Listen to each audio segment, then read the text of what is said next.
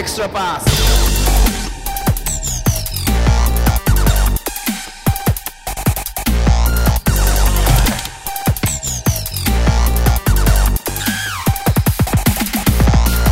皆さんこんにちはエクストラパスポッドキャストですこんにちは、ズボンです宮本です。はい今日が12回目？12回目ですね。早いですねはい。ディジョン・トンプソンですね懐かしい。なかなか出てこないところで、短期契約な感じの、最後の助っ人外国人出ていやなんかきました今。12って言った瞬間になんかパッと頭に思い浮かんだんで僕は前回出てくれた鍵富くんが12番だからあ12。そっかそっか今僕の中でかか12といえば鍵富タイガー。うん渡辺裕太ではなくて、18 番になりましたけどね そうなんですよね今日代表も発表されて、出てましたね、そういえば。そうそうでも代表では12作るみたいですよ、うん。あの NBA でグリズリーズで18作るってなってましたけど。もうそんなに愛着ないんだろうから。どうなんですかね。いやジャモラントが12欲しいっつったから、ん。18にしただけだと思うんですけど、うん、まあ12すみません、はい。ジジョン・トンプソンはねあのビッグ3で頑張ってるんで。あ、そうですよね。向こうの。はい。じゃあもういいです。今日はもうゲストが来て来ていただいてるというか繋がってますんで。はい。はい、今日も前回ねあのーえー鍵富大河選手はい。と話お話しさせてもらいましたけども、まあ、今回も今アメリカの大学で、えー活動活躍はい。されている、えー、酒井達明選手ですよろしくお願いしますよろしくお願いします。よろしくお願いします。ちょっとね今えご実家のある金沢の方にはい、いるんですよね石川県の金沢で。はい、はいなんでちょっとこう電話でつなぐっていう形なんですけれどもえっ、といつまで日本にいるんですか？一応8月の20何何日みたいな。8月まあ、8月の終わりから学校も始まるんで、えーうそれに合わせて。あります。じゃあ今本当に休み休みで帰省してるっていう感じでそうですね。結構バスケしてるっぽいなって思うんですけどはい。まあ、自分もまあ、ずっと石川県の中学、高校とあやってきたんで、うん。はい、母校に帰って練習一緒にしたりとか、教えることがあったら教えたりとか、はい。今ちょうど、いまあ、インターハイの、インターハイの時期ですね。多分わかんないですけど、はい、その、はい、時期が、どの時期には、その、あるのかわかんないですけど、配信されるのかわかんないですけど、あもう明日あ明日です明日明日なら、今日のことは言ってもいいです。あ今日の試合のことは言っていいですよ。そう、はい。じゃあもう日本帰ってきてももうずっとバスケ漬けみたいな感じで。そうですね。遊びにも行けず。それで、遊びにも行かず。いやでも、いろいろ、まあ東京に行って、いろんな人に会ったりとか、へえまあ友達と会ったりとか、ご飯行ったりとかは、バスケしながらもうだから午前中午後バスケして夜は普通にご飯行ったりと行っかたりとか。は結構、はい、楽しんでます。どうですか？やっ日本日本楽しいですか？ぱ日本はご飯が美味しいですね。あそうなんだ。本当に。そ鳥れだけ選手も言ってましたようね、ん、ご飯は美味しい。はい。ご飯を食べるとなんか日本に帰ってきたなっていうのがあるって。言ってそうです、本当に。今はねあのースラもともとスラムダンク奨学金で、えーはい。向こうのプレップスクールに留学して、はい。でそれが終わって、えー、とセント・ジョセフ・カレッジっていう4年生の大学はい。に入ったっていうのでいいですよね。僕一応いろいろ調べてきたんですけど、はい。間違ってで、9たら月、はい。で、9月からは3年生で、一応2年間、あなるほど、まあ行ってたんで、はい。2年終わって3年生ではい。そんな感じですね。えー、もともとすいませんなんか全然あの話をぐっと戻しちゃいますけどあ、全然。北陸学院まで戻します、その後でいいですか？いや 僕は、いいや、僕は 個人的には、聞きたいことがあ。不水中まで戻してほしいです。え、じゃあそこまで、じゃあそこまで、宮本さんちょっと聞いてください。いや、中、まあ、ちょっとねミニバス中学の話もぜひ今回は聞きたいなっていうのがすごいはい。あるんで、どう、どうしたらいいですか？まあ、全然、ミニバスからだと、そうですね。まあ、自分が最後、ミニバス全、あの、全国大会かけた決勝で戦ったのが、うん。今の東海大学の4年生の大江之助う。うんん。と、2個下の弟の大倉壮太とか、うん。がいるチームで、そう。で、負けちゃったんですけど、まあ、その後、地区も一緒だったので、あの、家、家っていうかその学校の地区が、へえ、じゃあ近所？まあ、学校に一緒に行って、まあ、全国大会で。そうですよね。そのはい、水中強すぎません？それちょっと。今、今見るとね、さあ、今見るとね。やっぱミニバスからちょっと盛んな地区っていうのもあって、ああ、そういうなるほど。市的にも。はい。うん野々市市でしたっけ？はい。野々市市。まあ、かな今か、さっきも金沢って言ったんですけど、はいまあ、じ地元は野々市市って、本当は野々市市ってとこですね。うーん。すごいですね、住良いなんか。町、全国3位なんで。ええーー、それは絶対住みよいま。たそれで野々市市検索しておいてください。その、でも、そ、それ聞いちゃうと2位と1位が気になる。はい。確か、1位に福岡とか、かなと思うんですけど。へえ。え、どんな街なんですか？その、まあ住みよいでも。、別に不便もないし、まあでもそんなやっぱり、小さい、最初もともと町だったんですけど、うん中学までは。で、人口が増えて、本当に、なんていうんですかね、人口密度が高くなって市になったって感じあの今じゃあんま聞かないって感じなんですけど、まあ人口もまた増え続けてると思うんですじゃよ、ねあ、住宅が増えたとか、そういうショッピングモールが減ったとか、そういう。はい。でも全然なんか人多くて嫌だなって思うことよりかは、まあ、なんか、なんていうんですかね、ちょっと。行けば、まあ、普通にスーパーとかいろいろとご飯食べるところもいっぱいありますし、えーアクセスもすごい。電車一本で、金沢市って金沢駅に行って、で、その後まあ東京も一本で、東京までも一本で金沢北陸新幹線ができたから。はい。えー、じゃあ、わりかし、その、どこに行くにでもそんな苦はしないというか。そうですね。えあとはまあ体育館も、石川県は食べ物が美味しいですもんねう。ん、美味しい。そうですね。魚とか日本海の魚とか美味しい魚が美から。味しいです。カレーですよね。カレー？カレーもありますね。金沢カレー。へえ、そうなんですか。金沢カレー。はいうん。僕行き、行きましたもん、去年。サムライズ？あサムライズ見に。へえ。あしかも、あの、金沢開催じゃなくて、えっと、鹿町っていう、あ、えー、あ、はいはいはいはい。あの、それこそ能登半島のちょっと。はいえっと、金沢から1時間ぐらい北に行った。はいはい。本当言い方悪いけど、はいはい。ど田舎の山の中にある。市民体育館みたいなところの試合。い なんでそこ選んだんですか？や、あのね、ちょうどね、レバンガが、はいあのー新潟で試合があったんですよ。ああ、なるほどそ。れに合わせていこうと思ったんだけど。でこうそうそうそう、えー思ったんだけど、そもそも新潟と金沢も遠いっていうね。いや、かなり遠いですね。そうそうそう。新潟って行きは移動しにくいじゃないですか。こう、こうなってるうんしかもその新潟も、あ、長岡じゃなくて、うん新潟市開催だったから、さらにその北に行かなきゃいけないっていう時に、何を思ったか金沢と新潟で、ちょっと、はい、なるほど。行ってきました。すいません、ちょっと話の腰折っちゃって。いや、全然大丈夫です。で野々市市ではバスケが盛んな街っていう印象は、多分みんなも持ってる人は持ってるんじゃないのかなと思いますよね。そうですね。まあ、やっぱり、野々市市だけでも小学校とかでミニバスで4つぐらいチームがあって、まあ、それで、そうですね。やっぱ、バスケ頑張りたいと思ったら、やっぱ水中学に、やっぱ伝統のある学校ですし。おーで、自分たち、初めて出た時の、に、自分たち水中学初めてぜ全国大会、学校として出た時、バスケで。出た時の2年生だったのが、今の千葉ジェッツの監督の大野さん。えーなんですへえ。全然知らない。で、3年生の時に全中優勝して、うん、そうですね。はい。はい。そのぐらいの時からずっと強いんですか、水中学って。普通はつ、まあ、い強くろいろとね選手も変わる。先生が入っ選手っていうか、まあ時代も変わったりもしするんですけど、まず先生が転勤で入ってきたかなんか、なんか突然強くなったタイミングがあったよね。突然っていうかね。角田先生っていう、まあ名前出していいのか、まあわかんない。まあでも、大そういう、すごい先生がい。らっしゃって。逆に怪しいね。なんか、この収録は何月何日にしたものですって言わなきゃいけない。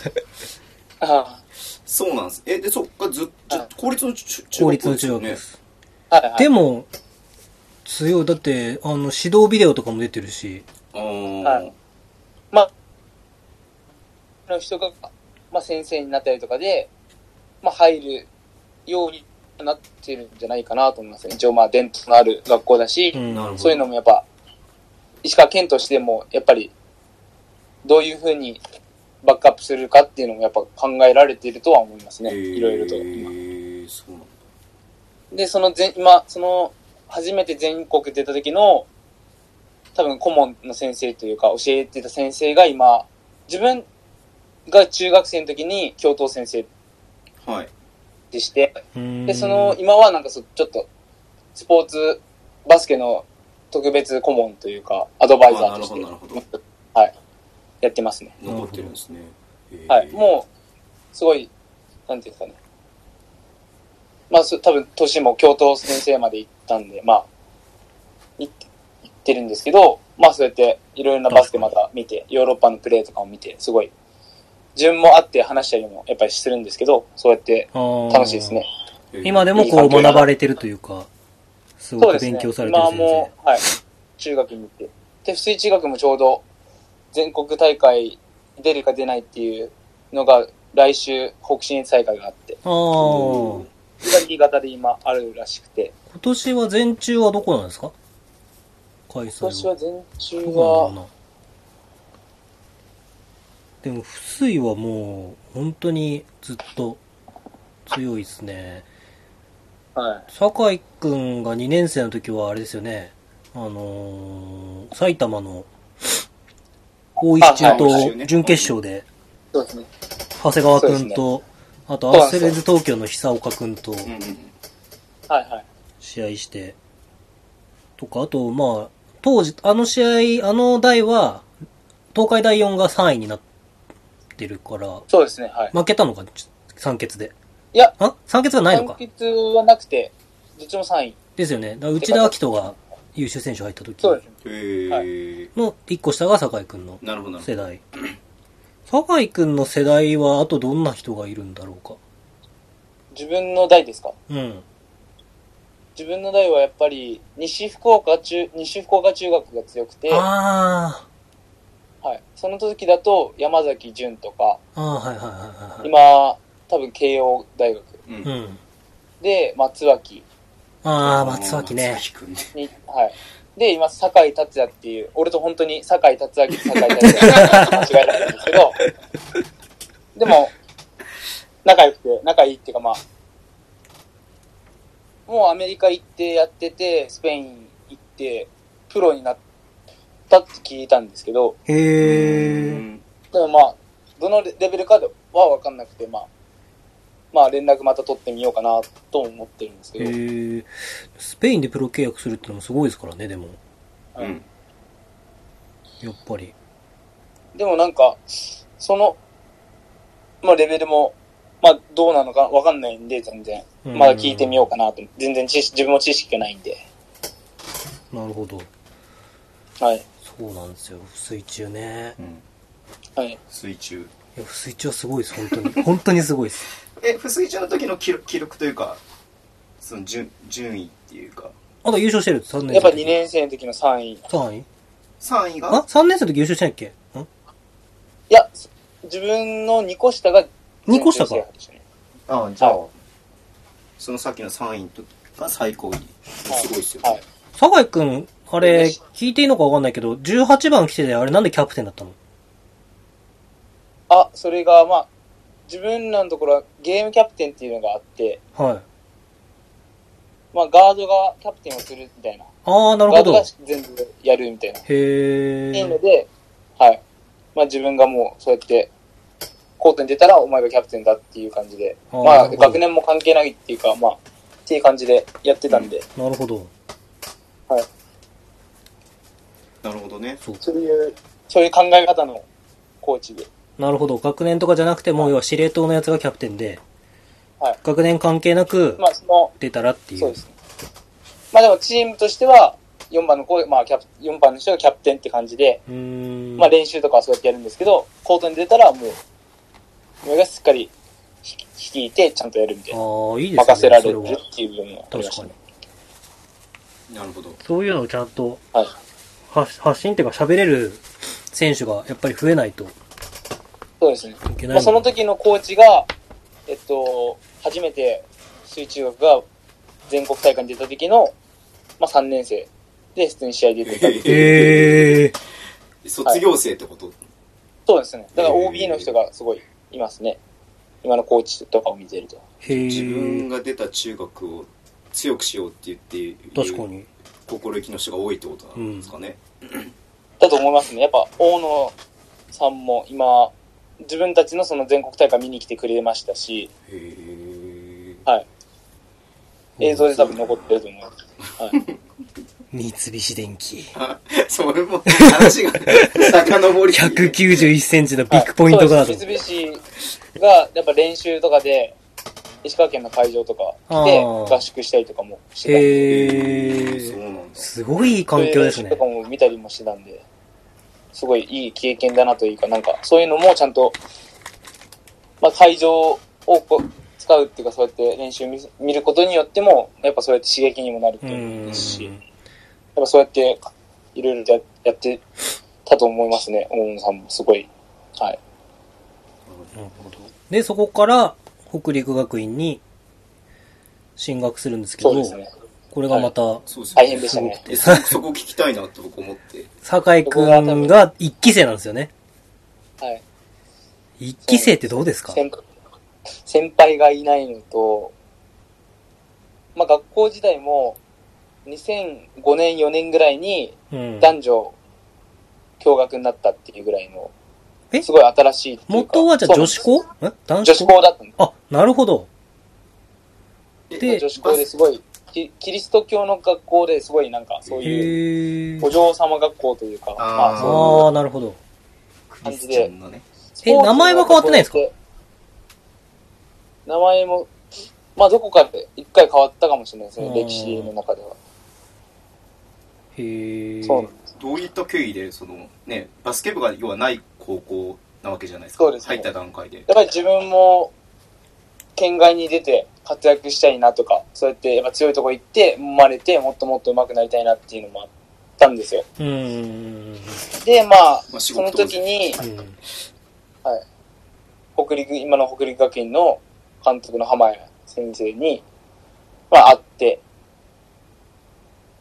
やっぱりまあ石川県が高校では、いい成績を収める時もあったんですけど、うん。やっぱりそういう、中学はやっぱ水中学が強いで終わっちゃってるっていうのが現状というか、やっぱそういう風に見られるっていうのがあったので、確かに。やっぱ石川県を高校で盛り上げたいという。そうですね。不水中はどこかに出てっちゃうみたいな、なんか、インターハイとかウィンターカップのメンバー表を見ると、やっぱり九州とか、それこそ洛南とか、関西地方とかに不水中って名前が結構いっぱい出てるみたいな印象が、はいはいはい。イメージがありますね、僕の中では。そうですね。でその先生に県外で強い高校を作りたいみたいなのを聞いてその心意気に乗っかったみたいな感じなんですか？いや、石川県県内のその、うん石川県内でこう強い高校を作りたいからみたいな感じであ口説かれたみたいな感じなんですか？そうですね。まああって、で、まあいろいろ考えて、まあ龍之介って、まあ大倉龍之介も水中一緒に行ってて、うん。で、やっぱまあ、一緒に頑張ろうって言われたんで、まあ、頑張ろうと思って。えー、なるほど。まあもちろん県外のね強い高校に行くって選択肢もそうですけど地元で地元それはうん言えないですか？どこから声がかかったとか。今は言わない方がいいかな。あーまあ、そうね。まあ、そうね。確かにそうかえーへでも確かに。先輩もいないし、まあ、もちろん監督はね、その監督がいて、ー。うん。監督も、正直、その、なんていうんですかね、アシスタントコーチをやってて、ヘッドコーチの経験がなくて。うーん。その当時は。でもへ、ー。少し、少しというか、つながりがあったのは、その、さっきも話に出てきたんですけど、角田先生っていう、うんうんうん。それが最初に出た時の顧問の先生で、自分の代の時の教頭先生。はいで、その前に、違う中学に一回、まあ、教頭先生に戻ってくる前に、違う中学とか回回るんですね、やっぱ公立だから。その時に、たまたまその三河中学ってとこなんですけど、で、教えている時に、全中に出た時に、の3年生というか、教えてたのその浜谷先生で、うんへえ。そういうつながりもあって、やっぱりそういう考え方というか、あ、なるほあど。まあ、中学で学んだものがやっぱり似てるっていうか、そ哲学う、哲学みたいなね。そうですね、はいはい。でも、そういう考えの、方とか、大倉壮太くんの時はい。は、ごそっと言ったよね、確か。水中のメンバーが、そのまま。そのまま上に上がったみたいな、福利学院確か。そうですね。全員じゃないかもしれないけど、ほぼ主力が、正直でも自分も来るとは思ってなかったですね。へへー。そんな来るみたいな。いや、もう、逆にまあ、おレベル、そんだけ、やっぱ、注目もされますし、ああ、なるほど。その地元じゃなくてまあ、本当に、はい。県外に行って、まあ、やるんだろうなと思ってたし、まあ、仲いいんで普通に喋るんですけど、うん。そうですね。まあ、来て、まあ、来ましたって感じですね。来たんだ、みたいな。来たん かみたいなかみたいな。まあでもまあ、まあ、なんていうんですか、それこそやっぱミニバスからも知ってますし、中学も知ってるうし、まあそうやってなんか、なまあ、今もまあ仲良くて、まあ、OB 戦とかもうん。あったんですけど、あの、インターハイの前に、うん。みんなが石川県帰ってきて、っていうのもあって、まあそんぐらいまあ、まあ仲いいというか、まあそんな感じなんで、全然、俺、自分的にはすごい嬉しかったですよね。ねやっぱそうやって後輩が来てくれるっていうのは。知った顔の昔から馴染みの後輩が一緒にできるその、その間が、小室くん？そうですね、小室。今、早稲田大学。はい。彼がまた面白い選手なんですよ僕。全然ちょっと存じ上げなくて申し訳ないいや、彼がまた面白い選手で、へあの、言い方失礼ですけど、太ってるんですよ。ーへー100キロあるんですよ。そう。190。で、もう190いくつでスリーポイント打ってるんですよ。もうな、なんて、なんて言えばいいんですかね。スラムダンクのキャラクターにしたい感じなんですよ、なんか。あ キャラがキャラが濃いんだ そう、なんか、なんか、うんバーンってプレ、ポストでプレイしたと思ったら、さらっとスリーポイント打ってくるんですよね。すごく速いわけでもないんですけど、なんか、人気出そうな感じですねうん、なんか注目度は上がりそうな。うんちょっとチェックしておきますおじ、おじさんみたいな顔なんですけそうそうそう。年下なんで一個下なんでそう、もう全然なんかど。でも、でもすごい面白いやつです。うん。彼、彼の時にウィンターカップ3位とかになったんだっけ？な？そうですね。ですよねあなるほどそう。そう、あ、こでそれもやっぱり、自分的には、前の年で16で終わっちゃったんで、ん。やっぱり嬉しいのか嬉しくないのかっていうのもやっぱりちょっとあったんですよ。うんでもやっぱり勝った時はすごい嬉しくて、自分でもびっくりしました。うんやっぱ後輩が勝ったらこんだけやっぱ嬉しいんだと思って。ううんん。はい。いや、でもこれ、それはね、これからずっと一生続いていくことだから、逆に言うと一期生だからなおさら、その思い入れというかだんだん、はい。だから今も、時期も変え、石川県っていうか、まあ、帰省した時に、まあずっと、高校行ってう、んい。ろいろとまあ自分ができることとかも、できるだけ教えてうん。やってましたね。今年、ちょっと今日の、えっ、と、収録が30日で、今日の試合で東山に、北陸学院はちょっと負けちゃったんですけど、ね。残念ながら。負けちゃったその、今年の北陸学院はどんな印象でした？まあ、やっぱり比較的、核となる選手もいるんですけど、うん。全員が中心となれるメンバーというか、ああ、なるほど。誰が出てもやっぱり遜色ないというか、すごいうん。層の厚いチームで、そういう、やっぱり今、外国人選手が多い中で、うん。これだけちゃんとしバスケを考えてやってるチームは意外と少ないんじゃないかなと思うぐらい、確かに。自信を持ってすごいいいチームだなと思言えますね、自分は。そういう意味ではちょっとこう、ウィンターカップには期待できるなっていう、そうですね。今日の試合を見て、やっぱり、なんていうんですかね。やっぱ自分がそう、なんなんていうんですか、やっぱ外国人選選手がいる中で、どういうプレーをした方がいいかっていう判断の練習とかを、自分的にはまあ教教えてっていうか、そうやってなんか伝えてきたつもりだったんですけど、今回のまあ、その面でまだもっともっとよくできる部分があったなと思ったんで、確かにそうですね。でもそういう意味では、酒井くんの存在はすごく大きな力になるっていうか、まあそうなるように、うん。こう、もっともサポートしたいなと。酒井くんが高校時代って、本当にこの間鍵富くんとも話したんですけど、こう、留学生トレンドがあって、やっぱり優勝するところは留学生っていう。うん。ですね。で、まあ、そういう八村塁がいたからちょっとそこだけは別っていうか、はい。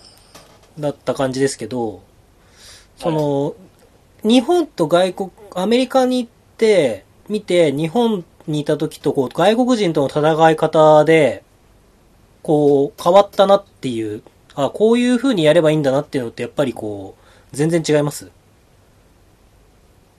まあやっぱり外国人はすごい、あアメリカでやってると、うん。まあやっぱりマッチアップするときに、やっぱりどうしてもやっぱり前のめりに相手が来るんで、うん。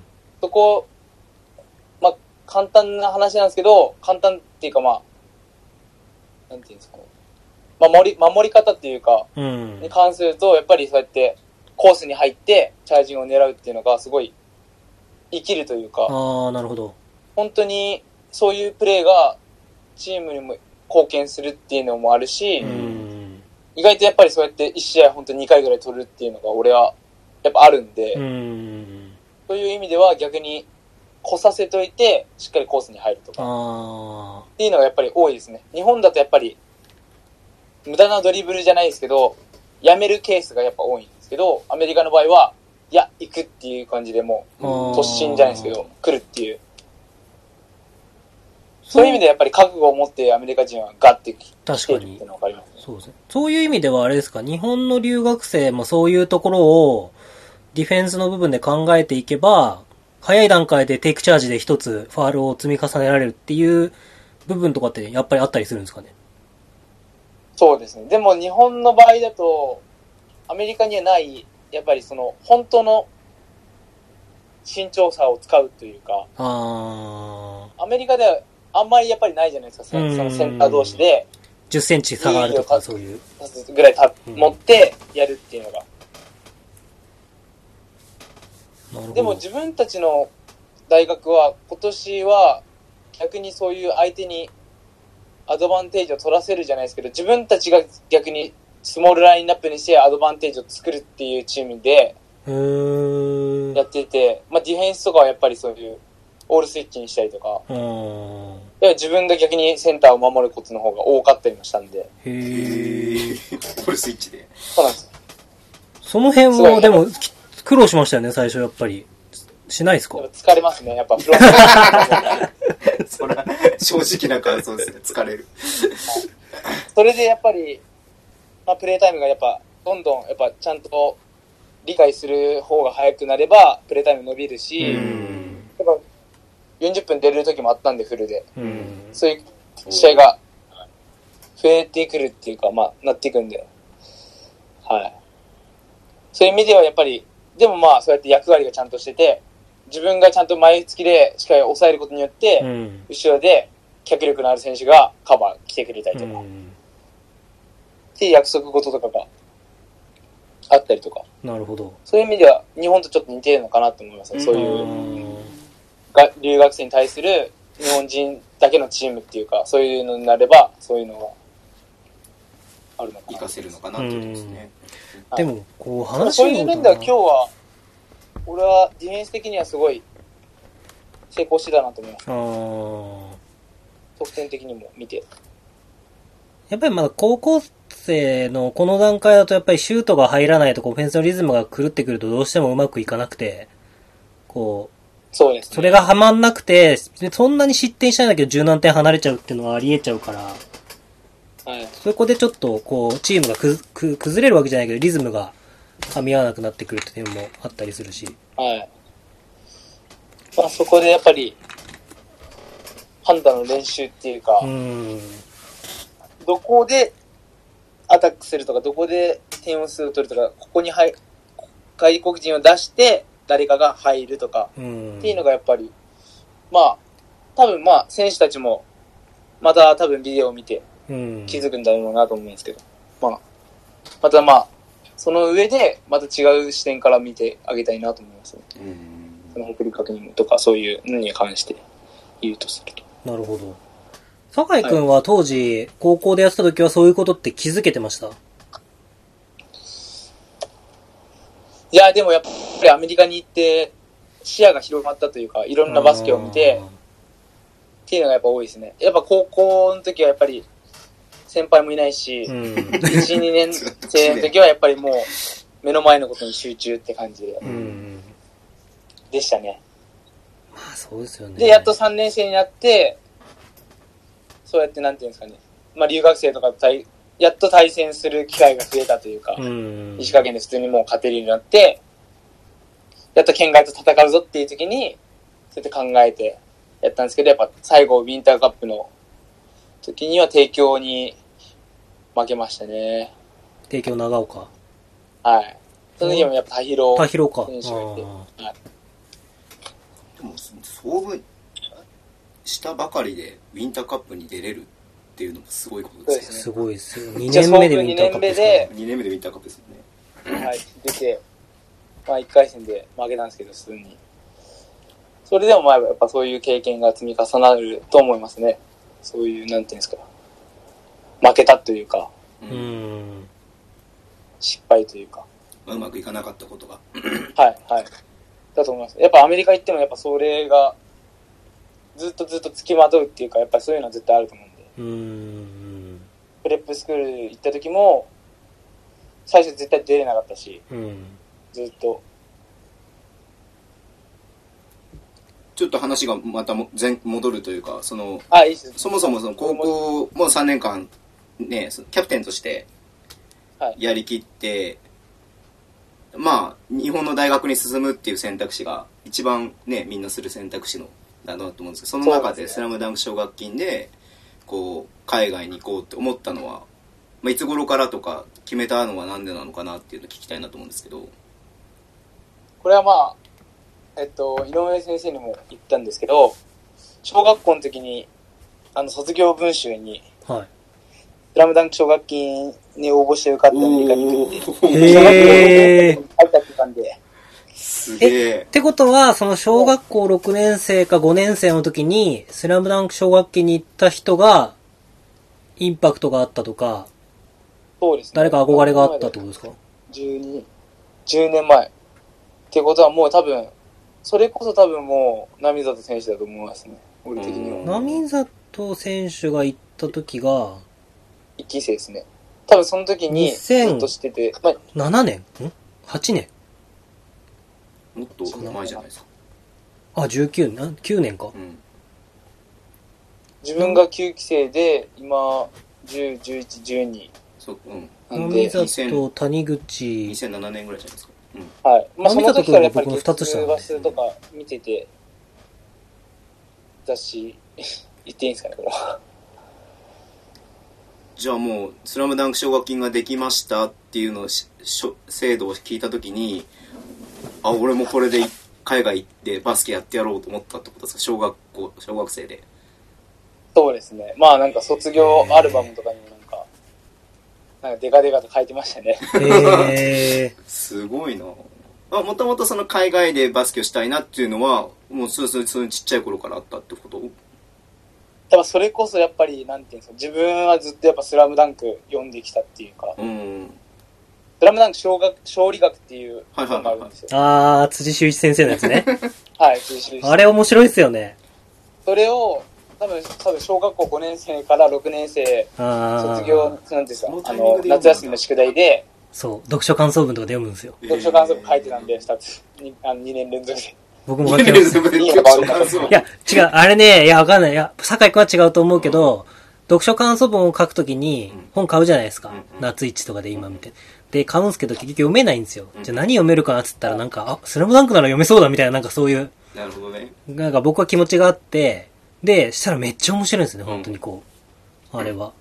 僕あれ毎年読んでますもん。本当に、でも本当にいい本っていうか、うーん。やっぱその漫画に、中で、そういう、なんていうんですかね。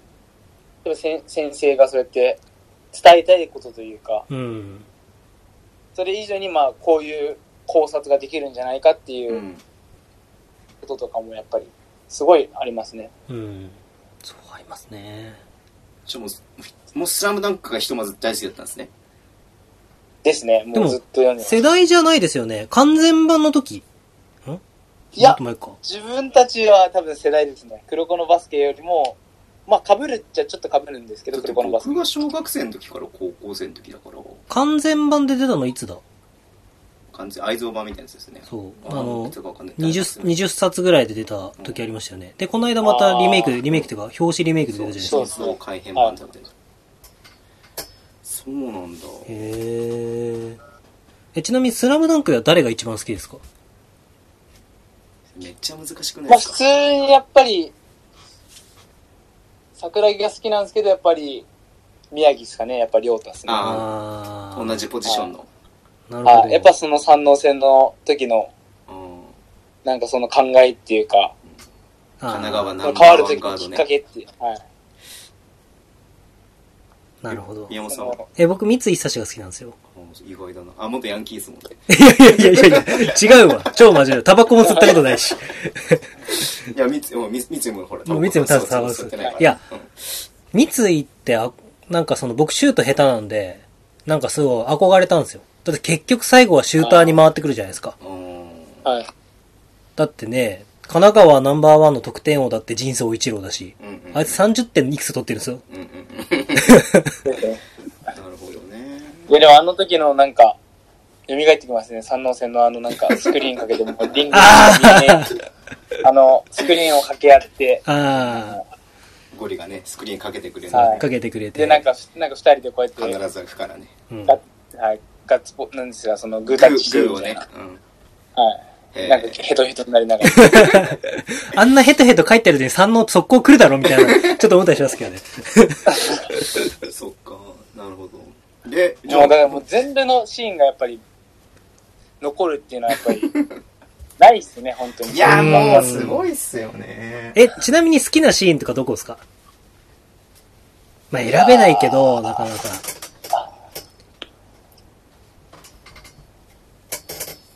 でもなんか、俺が自分の、自分のプレイで一番鮮明に覚えてる時が、はい。その、中学2年生の前中で、えっと、静岡大生っていう、ああ、強いところですね。うん。はい。そこでも今、あの、今、大学4年生の増田とか、うんうん筑波の、とか、山梨歩夢さんとか、うんうん。うん。あのー、もとも、今、拓殖大学で卒業したんですけど、ね多分キャプテンだったんですかね。うん。とか、えっと、そうですね、いろいろ、まあ、大、あのー、大堀の、このキャプテンで、えっと、慶応行った、あ、鳥羽さんです。鳥羽さんです。あーはいはいはいが、とやった時に、すごい競った試合で、うん。で、大倉龍之介が、俺に最後パス出して、うん。最後、俺がスリー決めたんですよ。へえ。で、その時に、俺が、まあその試合で初めてガッツポーズっていうか、をして、うん。それはなんか、その時俺が絶対ガッツポーズしようと思ったのが、ルカワが、なんか試合を決める試合を入れ、時の、ガッツポーズした時の感じがめっちゃ鮮明に頭に出てきて、それは本当に多分、いい場面だなって思ったっていうか、その時に思い出したんで、入れた時に。入れた時に思い出したんですか？あ、ここはルカワのあれをやった方がいいな、みたいな。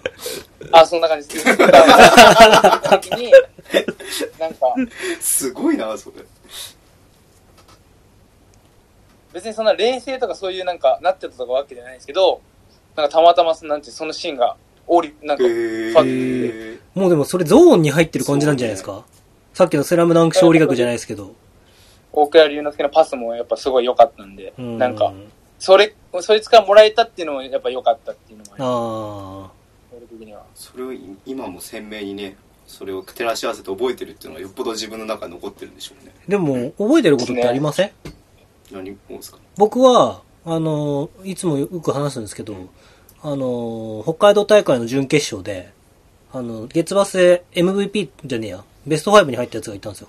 で、もう一、前中のベスト5入ったのは違うやつなんですけど、その、そいつが、ダブルクラッチで飛んできた時に、予選の、北海道予選の準決勝で。で、僕が着地した時にまだそいつ飛んでたんですよ。うんその瞬間未だに覚えてますよ。へー。で、ボールがふわって浮いて、それがもう、手から離れた瞬間に入るって分かったんですよ。なるほど、なるほど。だ僕が、そいつめっちゃ上手くて、うん。ずレイアップステップ踏んで、僕はもうファールして止めようと思って、とりあえず。で、したら、気づいたら僕の後ろにいたんですよ。もう多分、早、早いのかわかんないですけど。んで、だから、なんか、イメージとしては大倉壮太くんみたいな感じ。本当に。うん飛んだら、え、そこにいんのみたいな、なんかうこん。う、感じの子で、で、もう一人ヘルプに来たセンターが飛んだのをダブルクラッチでかわして、うん僕はしたらその時着地しててもう、うんで、手から離れたら、あ、これ決まったと思って。で、20点差ぐらい離されたんですけど、その時に。で、その瞬間僕はここで、ボール弾んだ瞬間にバスケやめようって思ったんですよ。はい。えーすいませんバスケよくに携わるそうい。やいやいや。ことはしてる。なんか今場面的には川田兄が桜木を見て、まだ、こん、まだ飛んでるみたいに、心の中で笑ったシーンみたいなのやつなのかなと思ったんですけど。俺もそれは思いました。でも走ってるみたいスラムダンクの話したら多分ずーっと話してられますよね。うん、話してられます ですね。ね。いやー、そっか。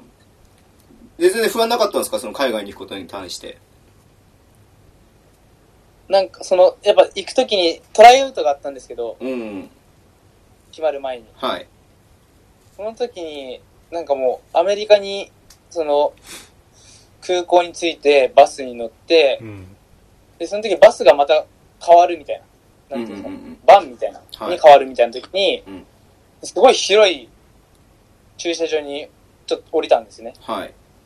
その時にはなんかもう、広さに、なんていうんですか、もう広大さに。なんかもう、感動しちゃって。はいはいはいや、もうこれは、すげえ国だなと思って。アメリカだ、みたいな。はい。なんかもうその時になんかもう、目がもう本当に輝いちゃって。うん。で、これはもう、その、スラムダンクで行ったプレップスクールのうんヘ。ッドコーチにも、後々言われたんですけど、やっぱトライアウトの時に一番本当にバスケを楽しんでて、目が本当に輝いてたのがタツだったから、俺はもうタツしかいないと思ったって言われたのが本当に嬉しかったですね。へー。すごい。そのなんかその、なんていうんですか、学校が、まあシーズン、その終わった後に、そのなんで、まあその、その時にもなんかやっぱトライアウトあったんですけど、うんうんうん。その時にまあ、聞かされて、あ、そうだったんだ。なんかね、スラムダンクの話に戻っちゃいますけど、ね、井上先生も言ってるけど、あの記事とかで書いてましたけど、ああ、書いてましたね。あの、あれですよね。矢沢くんあがー、こう、アメリカに行って、要は失敗しちゃうみたいなね、うまあ、はいあの、っていう話を書いたから、それでアメリカに行きたがるバスケットボールプレイヤーを減らしてしまったんじゃないかみたいな罪を感じてるって、なんか、井上先生うん書いてましたねなんかインタビューで書いてたことがあったんですけど、ね、えースラムダンクをそれだけ好きならアメリカに行くと何かをね、変わるかもしれないみたいな。っていうので、うまくいかないかもしれないなみたいな不安とかもあったのかなと思うんですけど、でも全然もうそんなことなく、もうアメリカ考えてなかったですね、全然。えー、そうなんですね。俺もうだってアメリカって言ったら本当にね、もう沢北がなんか、酔っちゃったみたいなぐらいですよ。なるほどね。うんじゃあもうアメリカの空気を吸えば高く飛べると思ったんですね。そうですあれ？スラムダンクの名言。安西先生が全然上手くなってないっつって。ここはちょっと違う。だだ滑りしましたけど、はい。じゃあもう、あ、え英語とかは全然あれですか？問題なく。まあそうですね、まあ日常会話とかは。あ、最初からですか？いや、いや、全然もう自分も。いや、これだってけ大変でしたね。この間、鍵富君が。鍵富、鍵富くんからの垂れ込みがあって、あれ、コンビ言ってない。なんて言ってました？酒井くんは、あの、普通、こう、向こうにいる日本人って、アメリカで喋ると、日本語と英語が混ざるんだけど、日本人同士で喋ると。はいはい。酒井くんと喋るときは、酒井くんはめっちゃ日本語っすよ、つって。あ、そうです。ただなんかちょっとさ、鍵富くんは酒井くんはちょっとまだまだっすね、みたいな感じの。それがもう全然、自分もやっぱり、あれなんです、そんな。で、も、ん？三、三年ぐらいそうですね、3年ぐらい。サルスラムダンク奨学金の期間も入れると。と。3年ちょっと2間年。いたらどれぐらい喋れるんっていうか、でも最初の大学の授業とかって、もうパニックじゃないですか？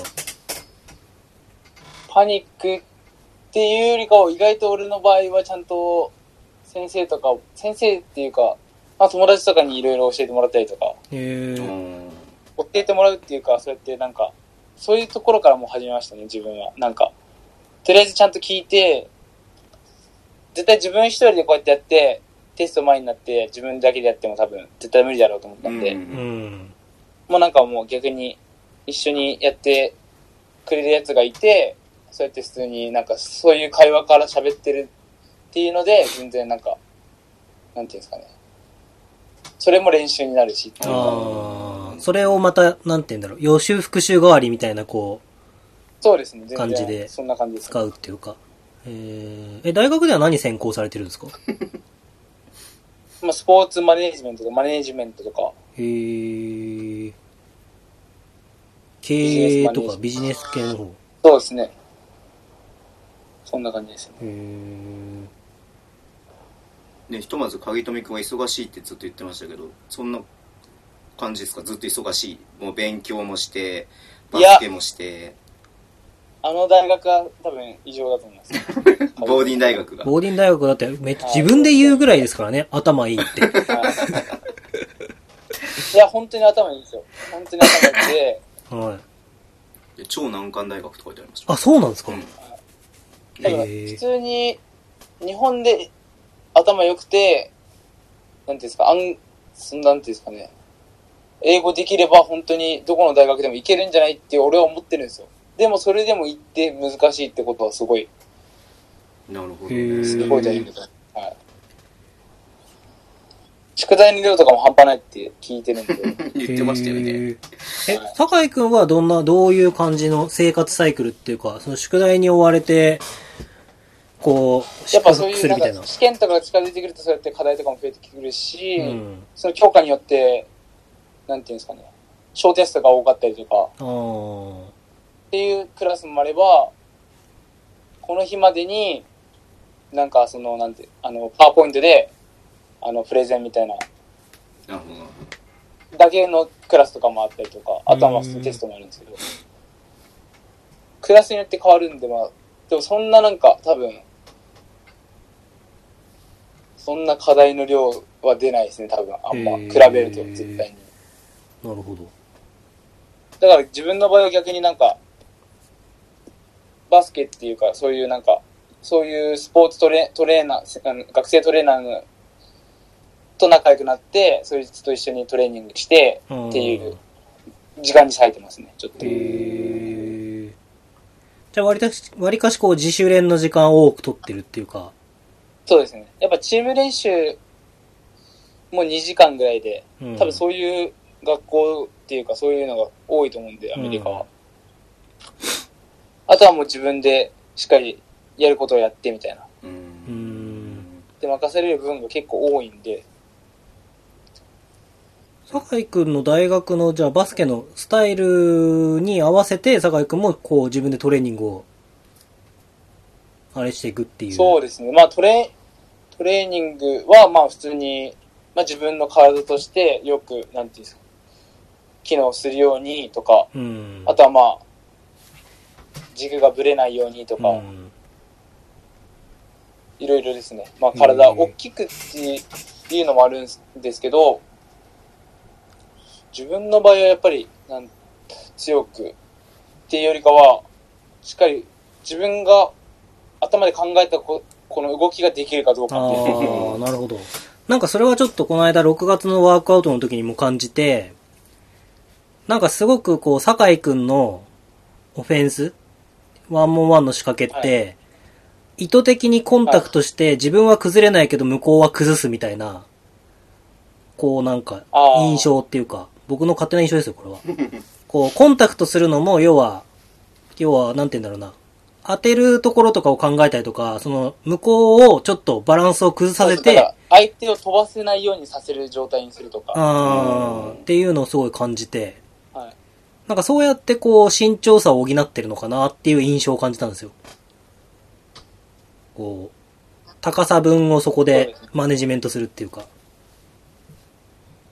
そうですね。そう、そうです。はい。やっぱそういう、どうしてもやっぱりアドバンテージ、ディスアドバンテージあるんで、そういう部分では、やっぱりそういうところを補ったりとか、やっぱ自分の大学のスタイルが、はい。まあさっきも言ったんですけど、バックカットとかそういうのプラス、判断力なんですよ、本当に。ん。だから本当に、スモールラインナップにした時は、やっぱりそうやって判断が早い選手を出したりとか、うん。いい判断をするっていうのを軸に置いてるんで、なるほど。いいですね。だから意外と自分は 2K とかバスケのゲームとかうん。うん。をよくして、そうやってなんか試合のそういう、なんていうんですかね、ちょっとまた違うかもしれないんですけど、勘というか、いやいや、わかりますわかります。めっちゃウィニングイレブンやるのと一緒ですよね。はい、そんな感じもあります。わかりますわかります。いや、もうめちゃめちゃもう、あれは、やった方がいいっす、絶対。はい。僕あとはセットプレーとかもやっぱりいろいろあるんで、いや、なん、そうね、ありますよね。こうなんかその、え、ゲームをやって、はい。え、テレビゲームですね。テレビゲームをやって、違うです、ですはい。e スポーツです。e スポーツをやって、で、実際のバスケの感覚が養われるんですか？あのー、俯瞰して見えるわけじゃないですか。うんうんうん。だから、例えばその、スペーシングの関係性とかタイミングとか、うんうんうん。まあ僕はちょっとその 2K じゃなくて、ずっとサッカー、サッカーもやってたんで、サッカーの時にウィニングイレブンやってましたけど、要はこのサイドバックが駆け上がってくるタイミングとか、そのスペースに出すパススピードとか、うん。っていうのがやっぱりこう、ゲームの中でイメージがこうフィットしてくるっていう。のは僕はすごいあると思います。すいません、なんか。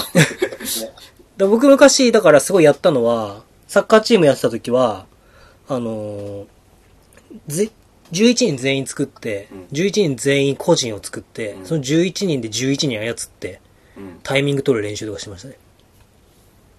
へー。まあもう、だからみたいな空気になってるけど、そこまでするんだな。やだからその、僕、い僕、これやってみたら面白いんじゃないかなって思うのは、2K ちょっとあんまやったことないんでわかんないですけど、多分全員自分を作って、能力値も要は、それぞれ各々自己評価、他己評価で作って、そしたら、あるじゃないですか。うん。誤差って。多分、酒井くんだったらうん、自分はこう思ってるけど、うん。周りからしたら、いや、お前、もっとこれは高えよとか。スピード、とそう。か。ここはもっと、もうちょっとまだ弱点だよ、みたいな。っていう、そういう分析の部分もうん、お互い各々こうやって、それを5人で画面で動かしたらうん、やっぱ、あのーゲームの中でだけではヒーローになりたいやつも出てくるんで、めちゃめちゃ邪魔なやつとか出てくるんですよ。でもそれはそれでコミュニケーションがこああ、なるほどね。そう、もっとこうしようみたいな。逆に言うとゲームの方が日本人は喋るんじゃないかなって思ったりします。うん。試合中にこう喋ったりっていうのが得意じゃないんで、日本人ってトークするのが得意じゃないんで、やっぱりそういう環境の中で意図的に、お前そっちじゃない、そっちじゃないみたいなのを言うのとかも今後は僕はありだと思ってるんですけど、なるほシミュレーターみたいな。そうそう全然全然ありだと思います。そう。で、やっぱりスポーツってうん、判断の連続じゃないですか、うんうんううんん。常に。バスケはそうっすよね。うん。そうですね。だから、その、まあ、ゲームもやると本当にまあ楽しいっていう意味でもあるんですけど、うん。もうすぐ判断、判断、判断なんで、だかうんらそういうのも多分似てるというか、俺なんかちょっと動画でいろいろ見たんですけど、動画というか、しあったのかな？なんかモール行った時にうん。話し、なんかたまたま話した、なんかそのアメリカ人の人になんか言われたのが、まあ勉強とかするのもいい、いいんだけど、答えを言われて勉強してる。まあそれは単位取るためにうん必要だったら別にいいんだけど、うんそれをもし人生に置き換えると、答えを言われて、それをそのままやってるっていうのがあると、次判断しなくな、しなきゃいけなかなった時に、うん。その答えをパッて言える、じゃない時がすごいあるっていうのがうん言われて、だから別に全然ゲームとかっていうのはゲームの時にいい判断を、どれだけ相手を倒すかっていう判断をしなきゃいけないから、うんそういう意味では別に俺はありだと思うっていうのが、うんそういう考え方もあって、なるほど。そうですね。確かに。酒井くんがちゃんといい方向に話を持ってってくれました。はい宮本さんがややこしくした 選手がまとめてくれたので、いや、その、確か確かにそうだなと思ってます。えー、まあ、まあいろんな考え方があると思うんですけど、うん。目に悪いとか、そういうのもあると思うんですけど、うんまあそうそうね。だから、おその、なんて言うんでしょう。今回の酒井くんも鍵富くんのやつも結構こう、僕は僕で個人で活動してる87バスケットボールラボっていうので、まあ育成年代の保護者の方ともつながりがあるんですけど、やっぱそのゲームをするのがダメだとかっていう風に考えるんじゃなくて、じゃあそれで何を学ぶチャンスがあるのかっていうのは目を向けてもいいのかなっていう。はい。で、今結構多いのは部活をやらせたくないって親御さんが結構いて、えーなんで？その部活が週5ある。ああ。で、も、勉強させたいから親としては塾に行かせたい。うん。でも、部活入っちゃったら、部活の出席日数が少ないと試合に出れないとか言われちゃったりとか、まあ、チームによってですけどね。うんとか、まあ、塾の体力がないとかっていう。じゃなくて、僕やっぱ、どっちも経験させてみて、うん。まあ、その、そこで判断本人がすればいいと思うんですよね、やっぱ。うん。でもその判断する力がやっぱりどんどんそうやって親御さんが出てきすぎちゃうと、うん判断する力がどんどんなくなっていくんで、うんやっぱりこう、そこは今後、もう5年10年経った時に何か出てくるかなっていうこう、うん。歪みみたいな部分があるかなっていうのは感じ、その判断の部分の話をすると。そうですねう。ん。で、ね、世の中も全部やっぱりこう、似合う似合わないも、うん。こう、AI が判断してくれたりするじゃないですか。うんうん例えば自分の、こう、色？うん。こう服とかうんね、それこそ写真撮って、合成で打ちて、これ似合う似合わないって AI が判断してくれてあれするっていうのも、やっぱり感覚がどんどん鈍くなっていっちゃうっていうのは、一番怖いかなっていうう。ん。ですうね。ん。っ思います。ていうのは、そう、僕は個人的にすごい思います。だから、うーん、こう、まあ、なんていうんですかね。でも親の目線から見ると危ないって分かってるからやりたくないんですよね。それは分かるんですよ。でもまあ、クリニックとか、あああ、そうですよね。あクリニック活動してる。て立場になった時に、うん。やっぱり、まあ自分はこうした方がいいっていうか、やっぱアメリカで学んで、うん自分が知らなかった時の、自分がその年代の時に知らなかったことを教えてるっていう感覚なんですけど、うん。最終的にやるかどうかっていうのはやっぱりその本人次第じうゃないですか。ん、うんそうですね。だからもう、俺も多分そこが、要するに、もう行動に移して、もうい、親に言われてもやっちゃうっていうぐらいのレベルにならないと、やっぱそういうのがプロになるっていうか、ならないのうん。狭間っていうか、多分そうなってくると思うんですよなるほど。誰かに言われたから、まあ、やめてるっていうのは多分もう違うっていうか、俺もまあ、まだプロにはなってないんですけど、うん俺はの親とかはやっぱり、よく言いますね、なんか。もうだってもう、俺も兄ちゃんが二人いて、あ、そうなんですか。まあバスケやってたっていうのもあるんですけど、それで自分もミニバス2年生になったら入っていいよって言われたんですよ、うん。親に。でも俺は1年生のもう終わりに入っちゃったんですよ。とか、っていうのが多くて、もう気づいたらもう行っちゃってるからもうどうしようもないってもうね。うん言われたんですよ、うん親に。だからそういうことなんだと思うんですよ、すごい。確かにそうだね。一個の話で。だからもう、もう突き進む人に対しては俺も自分はうんどんどんやっていきたいっていうのもあるし、まあもちろんそうやってなんか、いい機会だからそうやって提供はするけど、やっぱそれは多分自分がどうするかっていうのは自分で決めるし、うん。そこでまあ言ったところで、自分がずっと見てるわけじゃないし、だからそういうのはやっぱり、仕方ないっていう言い方はしたくないですけど、もう自分の意思がそうさせるんだと思うんで、うん。まあ無我夢中ってそういうことですからね。うん。うんそういうことだと思いますね、うんもだうん、本う。当多分行動してね。るんだと思う、そういう人。そうでもなんか、こう、最近僕が思うのは、そういう子も絶対いるんですよ。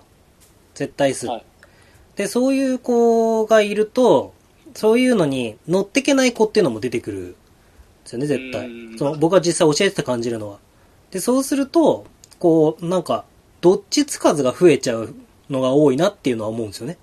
ああ、そうですね。だから、やっぱりコーチの数が絶対的に少なすぎるっていうか、うん。例えば、それでその時じゃあ、今日は、じゃあ、こう、ついてこれてない、その時たまたまついてこれてない子に合わせてやろうってなると、どうしてもえーってなっちゃう意見が出たりとか、それは、ある意味ではモチベーションを削ってしまうかもしれない。でもそれってコーチが何人も、要はチームに常にいれば、そこをただ、そのに対して分ければいいだけなんで、だそういう意味ではミニバスとかっていうのもいろんなことを考えて、こう、いろんな可能性を、逆に言うとその、その時ついてこれなかった、まだ、その、なんていうんですか？こう、モチベーションが上がってきてない子の中にも原石はいる可能性はあるし、モチベーションがある子の中にも原石がある可能性はあるんで、だからそのいろんな可能性をこう考慮していける環境っていうのはやっぱまだまだ日本は足りないかなっていうのは僕はすごい感じますね。そうですね。そういう意味で言うと、やっぱアメリカでは、うん。そういう下のカテゴリーでは、あの、AAU っていう、夏の期間は、そうやって自分の好きなクラブチームというか、うん。コーチ学びたいコーチのところに行けるっていうシステムっていうか、うん。があって、まあ夏休み期間が長いっていうのもやっぱあるんですけど、うん。ただそういうのがやっぱ日本がもっとあれば、そうやって、まあいろいろお金はかかると思うんですけど、うん。そういうベクトルがもっともっと違う方向に向いていくっていうのがそうですねシステムですよね、だからね。さすがスポーツマネジメントを専攻する 酒井達達明選手。なるほど。やっぱりどうしてもやっぱその地域って限られちゃうじゃないですか。やっぱり中ん。そうそうなんですよね。まあそうやってやっぱり越境とかもありますけど、やっぱうん。そう、難しいですね。なんかよくだから最近、このシーズンって、日本のテレビって僕どうなのかなってちょっと思うんですけど、あの、勝つじゃないですよ。ダルビッシュが言ってる勝つじゃなくて、あの、よく、甲子園予選とかで、うんうん。あの、投げたとかの話でもないですけどうんうん、なんかその、島の子？うん。島の子。あの、大島とか、うんうんうん。東京と予選で大島とかの9人しかいないチームのうんうんドキュメンタリーみたいな。うんでそれは構わないですよ、別に。いいと思うんですけど。いや、それをドキュメンタリーにするんじゃなくて、解決するのが僕らの仕事なんじゃないのって僕は思うんですよね。そのメディアの仕事は、それを、要は9人しかいません。誰か一人怪我してしまいました。うんじゃあ助っ人を使って出るしかない。でも勝たないと怪我しちゃった子は次出れない。うん。ピッチャー投げました。一人しかいない。交代がいない。120球投げました。足つっちゃいました。みたいな。ってんじゃなくて、したらその子たちの、まあ、絆っていうのはもちろん別にあるからあれですけど、じゃあその子たち、そういう子たちが、これ以上増えないうん。ようにするにはどうしたらいいのかっていうことを考えていくのが大人の役割なんじゃないかなって僕は思うんですけど、うん。なんかそれをテレビで放映して視聴率が取れるみたいなやってるのはちょっと僕は違うかなっていう のは思うんですよ。はい。なんかちょっと話だいぶそれましたけど、はい。何の話してるのかなと思っちゃうくらい。そう、だからシステムがやっぱりなんかシステムをどうこうするっていうところになぜこう議論がいかないのか。うん。こうやれんにしても、うん。インターハイにしても、インターハイもだって、あの、サッカーに関しては、毎日試合やるんですよ。で、あれ、サッカーって中2日空けなきゃいけないんですよ。うん、45分ゲームやったら FIFA のルール、FIFA のルールで。だから、インターハイって35分ゲームなんですよ。えー。なんか70分にすると中1日で、あ違うゲーム、違う試合になっちゃいますね。そう、サッカーとして成立しないんで、そうなんだ。ええととかっていうのがいろいろあるんですよ。うーん。だからそういうシステムを、要は、酷使する側の方にうまく使ってシステムを使っちゃってるから、どうなのかなっていうことは、毎年夏に思います。まあ自分も何かできてるわけじゃないからあれなんですけど、なるほどね。アメリカ、でもね、その、日本とアメリカの違いってなんかすごい感じることってあります？そのバスケの面で言うと。バスケの面。うん。で急急に振ってごめんなさい、宮本さんが語ったから気抜いてたかもしれないですけど。はい。バスケの面。まあバスケの面じゃなくてもいいんですけどね。まあそのマネジメント的な面でもいいですよね、こあ、そういう面で関すると、やっぱり、まあ今、日本もなんか逆になんか有給取れ、有給取れとか言われるじゃないですか。う。ううん。。そういう意味でやっぱり本当に休むっていうか、なんていうんですかね。やっぱ試合の時はやっぱりそうやって、リーグ戦というかうん、過密スケジュールで、さまあ多分前もあったと思うんですけど、1週間さで3試合あったりとか、うっうんん。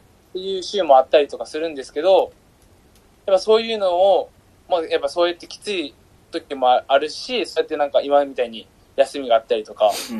まあそういうなんか、やっぱり本当にそう見ると、日本は、大学とか、もう普通に会社時代も、やっぱりそうやって、なんていうんですかね、追い込むように追い込むようにやってるなっていうのはあるし、やっぱそれが、なんていうんですかね。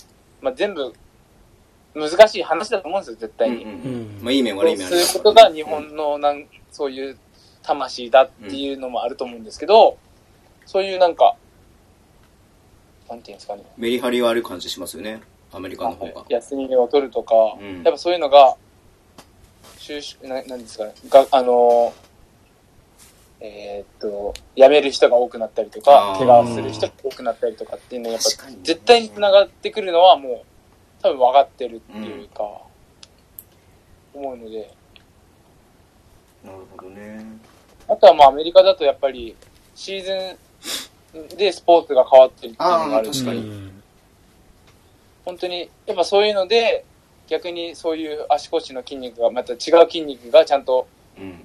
発達するというか、うん。いい意味でも悪い意味でもなんですけど、でもそういうのもあったりとか、やっぱ同じスポーツをやり続けるっていうのが結構削かあの体のそういうけなんていうんですかね怪我のリスクを大きくするっていうのもやっぱあるんで、うん。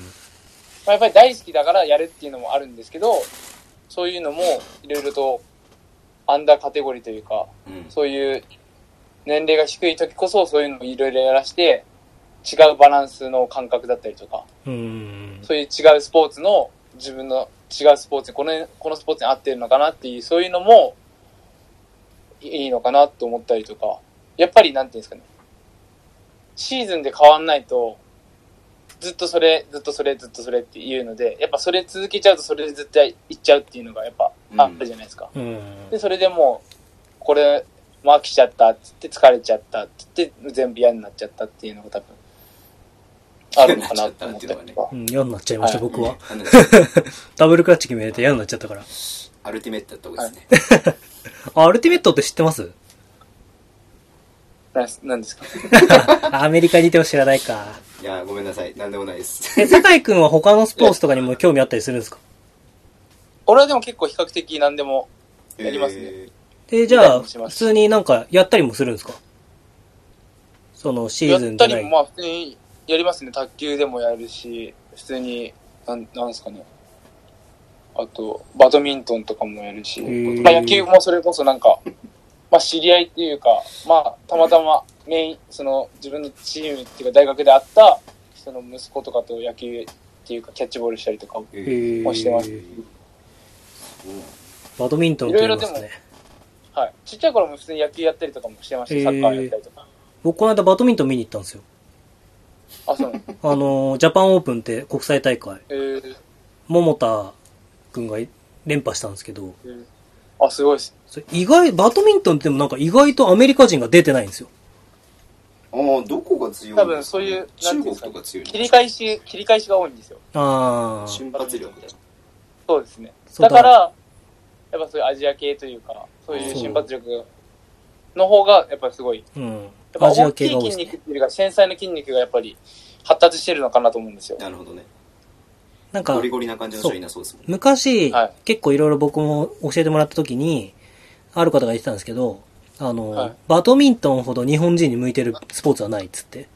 えへーーで、バドミントンがなんでかっていうと、コンタクトがまずなくて、うん。ネットゲームだから。うんうん。で、あの、落とさないうん競技。うん要は得点が入るスポーツじゃなくて、うん得点を入れさせなければいつか入るじゃないですか。うん。っていう意味で、その日本人のうん思ってる根性と相性がいいああ、っていう。なるほどねはい。競技特性ですね、まさに。そうそうそう。はい。でも確かに国際大会僕初めてバドミントン見たんですけど、うん見てると確かに、こうやり合ってて、表情を見てると、日本人の表情は別にこう、まあ確かに苦しくなってくるけど、もう明らかに嫌そうな顔しながら打ってるんですよ、外国人の人。ラリー続くと。はい。ですよね。そう。アメリカ人とかもそんな感じですか、やっぱり。こうなんか、うまくいかないと。思いますね。うまくいかなかったらやっぱり、顔に出る。そう、あかあからさまにこう、はい。性格が悪い方が強いって言いますもんね、バドミントン。確かに。うん。嫌なとこに、相手が嫌がるとこに落とす方が。そうで、またちょっと変わるんですけど、うん。やっぱりバス、アメリカ、バスケで言うと、やっぱりそうやって、審判に選手が言うと、もうすぐテクニカル。うんうんうん。日本よりも。もうすぐっすね。へー。だから、やっぱり監督がすごい逆に言い合うぐらい喋ってもテクニカルっていうか何もならないぐらい。あ、そうなん。監督がすごい言う審判と。ああ、じゃあ、もともと多分そうやってリーグで知り合ってるっていうか、しまあ毎回やってるからっていうのもあるんですけど、コミュニケーション取ってねるから。信頼関係みたいなのがあるのかもしれない。はい。でもそれでもめっちゃもう、言い合うというか、もう汚い言葉も使いますし、は ガッテームってね。こ の顔にも間ね出しますし、でも、どうぞ何。ですか？あ、どうぞどうぞ。あ、すみません。まあでも顔にも出しますし、そうやって言い合うっていうのがやっぱり、日本では絶対に見れないっていうか、うん。すごい、まあ、日本人のいいところでもあって、まあ、うまい監督はやっぱりそうやってなんか、言って、ちゃんとそうやってうまく、うまい方向に持っていくっていうのも多分できると思うんですけうど、ん。わざとテクニカル取られるっていう人もいますしね。はい。でも命がけでやってるんだぞ、こっちは、みたいな、本当に。まあ多分うん、アメリカの大学の先生、コーチだってやっぱり、いつ切られるか分かんないっていうのもあると思うんです、絶対に。うん。正直な話。確かに。ただそういうのが本当にひしひし伝わるっていうのがやっぱあるんで。えー、この間、スペインのコーチの、あれ見てて、言ってましたね。お前ら、何やってるんだ死ぬ気で守れよみたいな。なんかその、要は、ゴール下に対してドリブルドライブに対して、はい何もうぼやっと見てるんだみたいな。より前で止めればうん危険は来ないのに、そんなとこで待ってから頑張ってもしょうがないだろみたいな。だからもうはい使えるものは全部使うんだみたいな。っていうことを言いながら声の重要性を言ってました。トークする重要性を。うん。ああ、なるほどね。だから喋るんだみたいなうんうん。うんそうなんですね。なるほど。まあ多分いろんな指導者の人がいると思うんですけど、うん。はい。でもやっぱり必要な声っていうのは絶対にあると思うんで。うん。え、声の部分って、あのーこれ B リーグの選手とかと話しててもいろいろ聞くんですけど、やっぱそのコミュニケーションがまず外国籍、日本人って外国籍選手が中心になるわけじゃないですか。はい。で、そのコミュニケーションがまあ取れない。うまく取れないと、やっぱりうまくいかない部分もあったりするっていうのをよく聞くんですけど、こはいうアメリカ行ってみてその声の重要性、トークする重要性ってなんかやっぱり変わったりします？いやーでもやっぱ最初の時は全然、やっぱ発音が悪かったりとかして、何うん何みたいな感じで言われることが多くて、やっぱ自分ももう言わな、言わない方がいいなとか思ったりもしたんですけど、うーん。最初ほんとプレップ入った時とか。でもその時にまあどんどんなんか、もう言言わないともう変わんないしっていうのを気づいたらもう言うしかないみたいな。うーん。触れてって、そうやって言うようにしますね、ちゃんと。へえ。なんかよくコでもやっぱりそういう壁は絶対ありますねうん、最初やる。なんかコーチによるっていうか、なんていうか、コーチによっては、こう、気づかせてあげるのはお前の声しかないんだみたいな言い方をするコーチもいるんですよ。うん。え例えば、た例えばですよ、プレーの中で、ドリブルドライブしてうん、キックアウトして、例えば、パスをさばこう。うん。次の選手にさばこうとした時に、その選手が感じ取れてない時に、うん要はターンオーバーが出るっていうことは、要は気づいてない。うん。で、それってよく日本だと、これ僕は思ってるだけかもしれないですけど、どっちの責任かっていうのをこう、問われるんですよね。ちゃんと見てないレシーバーが悪いのか、見てないこと分かってなかったパッサーが悪いのか。うん。うん。でも、あそのパッサーが、なんかコーチはパッサーに対して、お前今の状況分かったよなって聞いて、ああ、分かってました。じゃあどうしてパスを出したなと。そのパ、彼は気づいてない。彼は、一番悪いのは俺は彼だと思うと。うん。感じ取れてない。んでもその感じ取れてない彼をコートに引き戻すのは君の声しかないんだみたいな話をしてて、おー、えー確かにみたいな。確かにそうでもなんか日本人ってば、それってこう、要は、どっちが悪いかっていうことじゃなくて、そうですね。論論点とそして、観点がね。そううん。で、そこでパス出しちゃって、うんキャッチミスになって、うんターンオーバーして、ミスミス2点上げちゃう。確かにあるんですよ。中学生とか、うん高校生とかにあると思うんですけど、レベル低いと。だそういうのがなんかこう、要は、ああ、声ってそう、そういう、なんかそう、なんて言うんだろうな。重要性をそうやって解いてくれると確かによくわかるな、みたいな。うん。はい。それは本当に、いいと思います。その考え方がいいと思いますよ。うん本当にそれはね。さだからそれっていうか、やっぱり、それもありますし、うん。俺が大事にしてほしいのは、それのミスがどっちが悪いかじゃなくて、うん。どうすればよかったかっていう論点で、やっぱ二人がうん話し合うことが大事ですよ。あ、そうですね。あとはまあやっぱ話し合うってこと自体がやっぱ一番大事だと思うんですよ。確かに。それをあやふやに終わらしてしまうと、それがまた続いちゃうっていうのが。すごい聞きたいことができたんですけど、あの、先日、あの、A 代表の前田さんの研修に行ったんですよ。スカウティングコーチの。はいで、あの、ドイツでずっとやってて、で、オーストラリアの話が出たんですね。はいで、オーストラリアって、練習中も試合とかやってて、コーチが、まあ、ボール出た瞬間に、絶対にすぐにボールを取りに、あの、エンドラインとかに行かないで、あの、まずハドルを組むんですって。あで、それはまあ考え方なんですけど、で、なぜかっていうと、そのハドルを組むことによって、そのセット、エンドからのセットがあるじゃないですか。をノーサインでコールできるっていう。あ。はい。ハードルの中でそう言うから。。そう。で、それをもうよ、小学、ちっちゃい時から習慣づけしてるんですってう。ん。切れたら、ボールは出たらデッドになったらハドルを組めと。うん。うん。で、次のプレーを自分たちで決めれば、ノーサインでコールできるから、相手は何をするのか準備できないっていう。で、それで確かに、そのプレーが、要はネガティブな切れ方をしたとしても、サイドに、要は、ディフレクションしてカットされて、出ちゃったとしても、そのサイドのセットを、要は、分析するじゃないですか。うん。このちょっと分析の話もちょっと聞きたいんですけど、アシスタントコーチとかが分析して、このプレーサイド多い。このこう、あのーコールだったらこれをする。っていうやつを、もうスペシャルみたいなのを用意しといて、ハドル組んでそれやろうって言った時に、全く知らない何かを出してくるみたいな時もあるらしいんですよ、オーストラリアって。で、そうすることによってそのオフェンスが成功するとかう。ん。で、ちょっと、こう、リズムが変わるみたいな。だからもう、日本は全くハドルを組まない。っていうのは、これちょっと問題かなって。北陸学院、自分らの時は、すごいコーチがハドル組むって言ったんで、すごいハドルの写真が多いですね。そう、だからハドルを組むうん。なんか、いや、これ言っていいのかな？なん、なんつうんすか？レバンガとかだと、ハドル組んでるとうん、朝日たん可愛いみたいな感じの写真がすごい上がるんですけど、なんかその、その重要性を僕らはもっと理解した方がいい気がするんですよね。ね何をしてるのかってことの方がね、みあれだしね。このタイミングでなんで今これが組まれたのか、うんで次どういったプレーをするのかっていうところまで考えてみた方がいいです。レバンガとか言ってたけど、あの、日本の試合とか見るんですか？日本人の試合。ああ、で。も、ハイライトみたいな YouTube の。あー。B, B リーグの試合が代代表の試合とかも見るんですか、に。もう見ますね。参考にしてる選手とかいます？あ日本人に限らずでも。NBA の選手。でもやっぱり、ガードの選手とかで見るのはやっぱり、誰まあ普通に、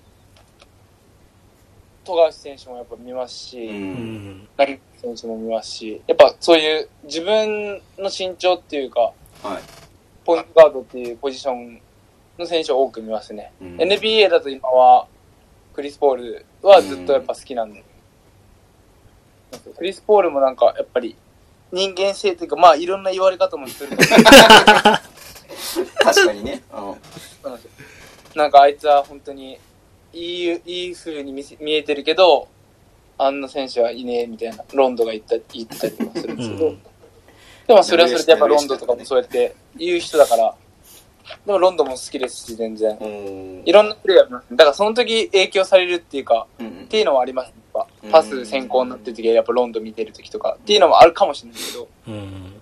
今だとやっぱトレイヤングとか、おそういうーの見てるとか、あとは、まあアイザイ・トーマス見てる時もありましたし、だからいろいろなやっぱポイントガードがいると思うんですよ。うんそのリーグにも。タイラー・ユリスみたいに、うん本当にちっちゃくて、わかります？タイラー・ユリスって。わからない。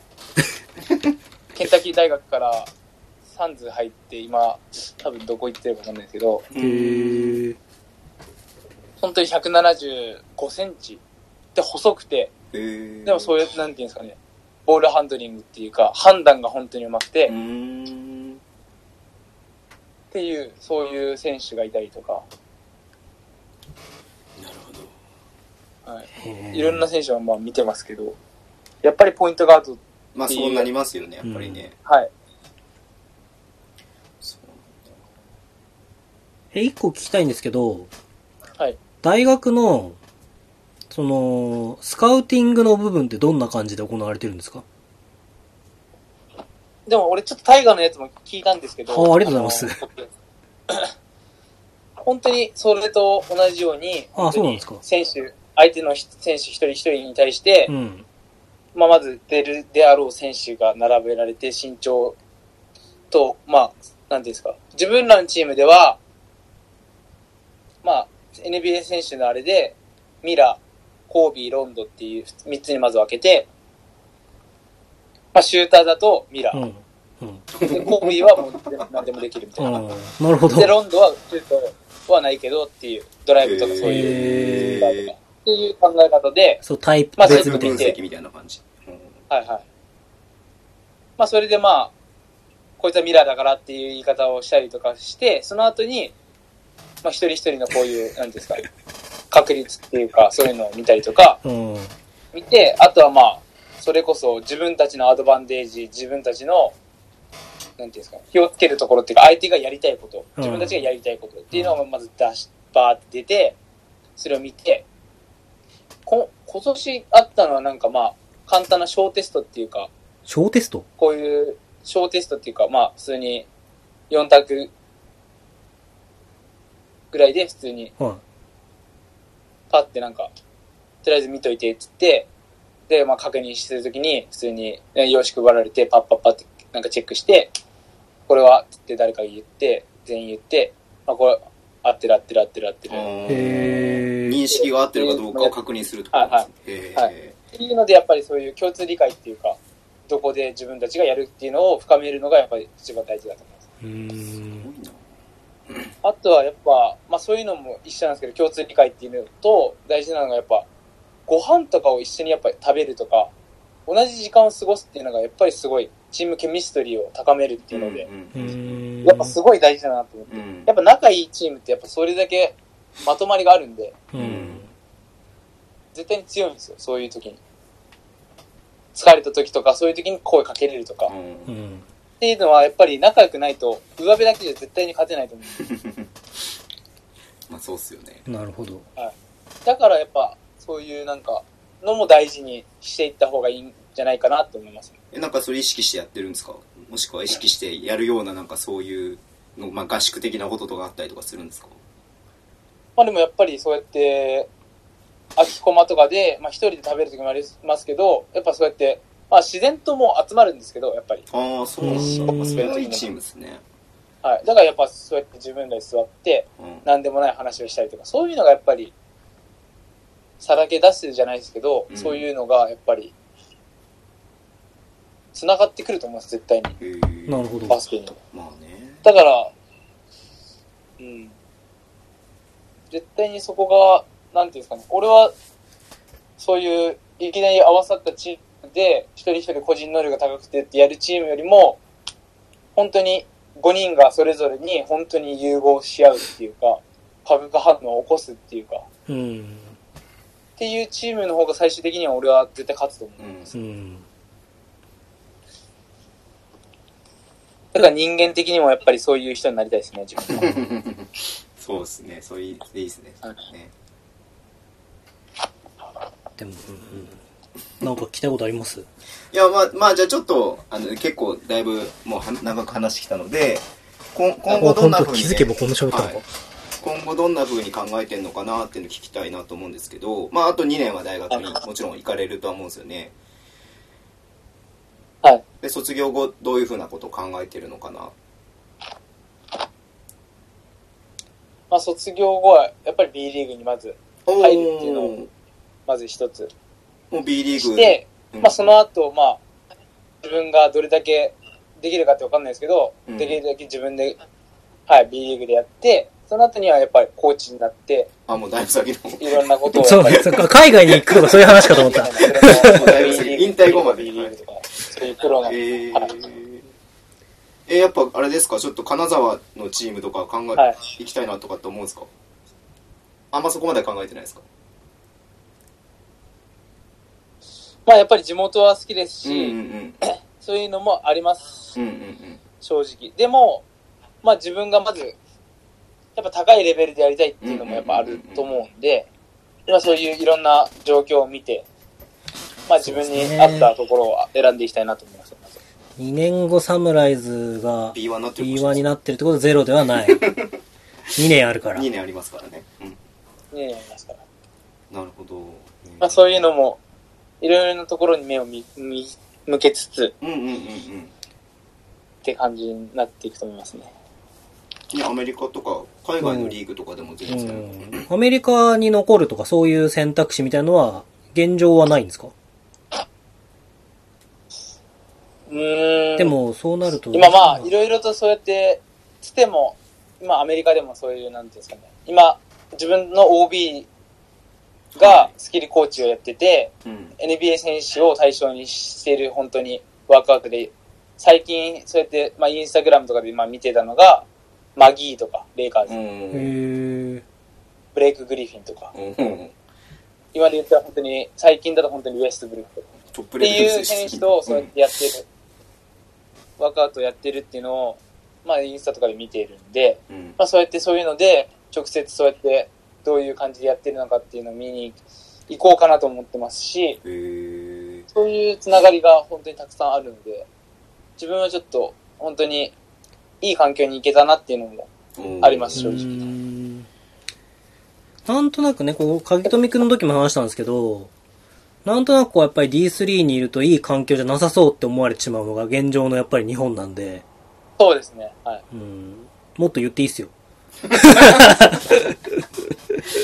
ねまあ、戦績から言うと今年やっぱり違うオフェンスというか、うん新しいシステムに切り替わって、チームが本当に180度、9 180度本当に変わってぐらいの。うん。うん1年目の時は、センターが2人、大きいセンターがいて、相手を65点に抑えて70点取って、ピックアンドロールを主体で戦う、ディフェンスを頑張るチームだったんですよ。うん。1年目。で、2年目はセンターが2人とも卒業しちゃって、センターぐらいの身長あるんですけど、みんながフォワードとかそういう感じのチームだったんで、5アウトとか4アウト1インうで。やる ピックアンドロールなし。あの、ジャンプシュート、なんかワンドリがプルアップとか、そういうのをタフショットなくして、レイアップスリーポイント。で、ピックアンドロールなしのチームで、そういうチームに変わって、平均100点ぐらい取るチームすごでい、そんな変わります？急に。え、コーチ変わってないんですよね？難しいんですよ。そうやって変えるのはやっぱり。最初の試合では、本当にターンオーバーがすごい多くて負けた、簡単に負けちゃった確かにね2。試合ぐらい。でもそこからすぐ変わって、もう十何連勝っていう。すごいなえ、その大学は、その、リーグの中では強いんですか？やっぱりじゃあ。17連そうです。勝するってこまあ、一応良かったですね。でもそれでカンファレンスで、ちょっと俺も自分も口切っちゃって。悲しく負けちゃったんですけど、アシスト王になったとかって言ってましたよね。一応カンファレンスでアシスト王になっそうで。まて、あの、一応全米で D3 の大学って430あるんですよ。あ、はい。へえ、そうなんだ。230です。で、まあ、え、あの、ディビジョン1って、そうやってレベルは違いますけど、そうやってあって、その中で、自分たちはスリーポイントのパーセンテージが、全米で1位でした。おーへえ。それは100点、確かに取れないね。平均100点取るチームのはいスリーポイントの確率もそうですし、そのポイントガードとなったらね、アシストはかなり多いになりますわなっていう感じ。うん。すごいですね。でもそうやって、そういいういい判断をするとか、うん。そういうタイミングとか判断で、まあそうフリーをですね。うまく作るとか。でもその、さっき言った、ターンオーバーがやっぱ減らないとそこの点数も伸びないわけだから。そうですね。やっぱ3のが減って、アシストも多分全米でトップ5っていうか、3位ぐらいに入ると思います。へそうえで。したね。はい。全米3位になったことあります？いやー、そもそも全米に足を踏み入れてないですでもまあそうやって、そういう経験ができたからこそ、意外と、いろんな考え方ができて、うん逆にこれをディビジョン1をで見たときに、そうやって、コーチもやっぱそうやって、いろんなバスケを見てくるんで、うんディビジョン1でこれをやっているところも、ビラノバ大学っていう、うんうんうん。今、ビラノバね。難しい。あんまり多分 NBA 選手輩出してるとは言えないんですけど、あの、NCAA トーナメント優勝したことがある今日多いですよねチームうん。がやってるっていうか、その考え方というか、そういう考え方を取り入れてるんで、他のチームにはないんです。ディビジョン1のチームに。へえ。でもそういう考え方って、日本に持ち帰るってことは、やっぱり自分の中でも、自信にもなるし、そうこういうバスケの考え方というか、武器にもなるし。武器にもなると思うので、だからそういうプレーをしているところもやっぱ絶対ないですし、じ今見てきて、なんか、その、あれ？これ、この間も話しました？そのスタイルの部分って日本ってすごく偏るなって印象が僕はあるんですけど。でも全然俺はいいと思うんですよ、全然。なんていうんですかね。そうやって形を決めて、うん。こうやってやるっていうのもいいと思うんですけど、うんその中でどこで判断するかとかを、ああ、なるほど。でというか決め、決めるというよりかはもう、そこでもう、例えばプレッシャーかけられたのに、ここに入れようとしてもターンオーバーになるんだったら、うん違うオプションをもっと増やして、ここが入らない次の次とか、うっん。ていうのがやっぱり、な、なくなって、そこに入れよう入れよう、入らない、うんターンオーバー、またやろう、やろう、ダメっていうのが続いちゃうと、やっぱりそういうのになっちゃうんで、それをやれっていう指導者がいれば、難しくなってくると思いますうね。ん。なるほどね。なんか、個人的に日本はもうちょっとこう、土地とかでも47都道府県あるわけだから、いろんなスタイルがもうちょっと出てきてもいいんじゃないかなって思ったりするんですけど、はい。なんか高校って高校のスタイルみたいな感じで決まって、まあ最近変わってきたところはあるけど、はいなんかこうピックアンドロールが流行るとやたらみんなピックアンドロールするみ意たいな。外とでも意識、はい。はい。今でもピックアンドロールがすごいしたいってなって、うん。ピックアンドロールに持っていくまでの流れとか、うんうんうんピックアンドロールを起こした後のどこが開くかっていうのは多分やってるんですけど、うん。その中での動きを、自分が思っている動きを取り入れているところは多分少ないと思います。まあ、それは多分自分が今やって大学やってる完成形になるんじゃないかなと思うんですよ。ピックアンドロール入れてないんで、自分のチーム。ん。でもそれを入れてもできるっていうのが多分自分の中であって、まあ、それを今、国立学院とかにいろいろこうやってやってみようかっていうのもやっ発たりとか。はい、発展してちょっとやってるんですけど。水中学とか。それは見てみたいな。でもそれもやっぱり、自分も1ヶ月ぐらいしか見れてないんで、難しいじゃないですか、絶対。ううんん。まあね、継続的にっていうのは難しいですよね。だからそういういろいろな、はい。はい。だからまあでも、そういう、今自分ができる中での、そうやって、多分他の人が知らないのかなって思うぐらいのことがやっぱ多いので、確かに。先に DVD とか出した方がいいんじゃないですか。いやね、そういうのもでもね、本当ね、この間のあはいのハンドリングあー確かにクラフトってやつですか？ボールハンドリングのね、うん練習のやつとか、はいはい。独自で持ってる、そういうのも、すごかったですう。もんね。うんん。はい。だからそういうのも別に多分、いろいろと、多分出回ってはいるかもしれないですよ。そうやって、いろんな練習が。うん。でも、そうやってなんか、ないこともあると思うんで、うんやっぱ会ってみてとか。いや、そう、でも、こうやって話を聞かせてもらったりとか、いろいろ他の選手もそうですけど、聞いてる中で、やっぱりこう、入ってきてない情報は多いですよね、日本に。まあ、さっきのプレイにしてもそうですけど、全然なないっすよね。うん。そうですね。まあ自分がやっぱ発信できてないっていう場面で、こういう機会をいただいてるので、やっぱりそれは、やっぱこういう場面をもっともっと増やしていくというか、そういうことをやっぱ自分はしなきゃいけないなっていうのはやっぱあるんで。酒井達明と喋る戦術討論会とか超面白そうですね。そうですね。いやでも本当になんだろうその今ね海外アメリカの大学でやってること、うんでそのチームが、はいスタイルがガラッと変わっても勝ってるっていうこととか、うんもちろんコーチからなら学んでることとかね講演会みたいな感じで話してもね、確かに。日本のコーチ陣は多分めちゃくちゃみんな聞きたいと思いますよね。それ、問まあ題は。でも、やっぱりそうやって、まあ、多分自分の立場的にもやっぱ大学生で、まあそういういろんな多分考え方があると思うんですうよ。ん。多分。そういうやるってなってもやっぱり偏見もあったりとか。うん。まあそうですね。まあでもやっぱそうやっって、やってるっていうのがやっぱ強みなのかなと思いますね、やっぱ。だからそういうのも、波の大学生じゃ経験できないことをすいっぱい経験してますよ間違いなく ねでもその、個人的にですけど、それを、不水と北陸学院から波を起こしてほしいなっていうのはちょっと思いますね。あそうなんですよ、ね。やっぱりそのそ都先生からの系譜じゃないですか。やっぱりこう、名前ちょっとごめんなさい、忘れちゃいましたけど。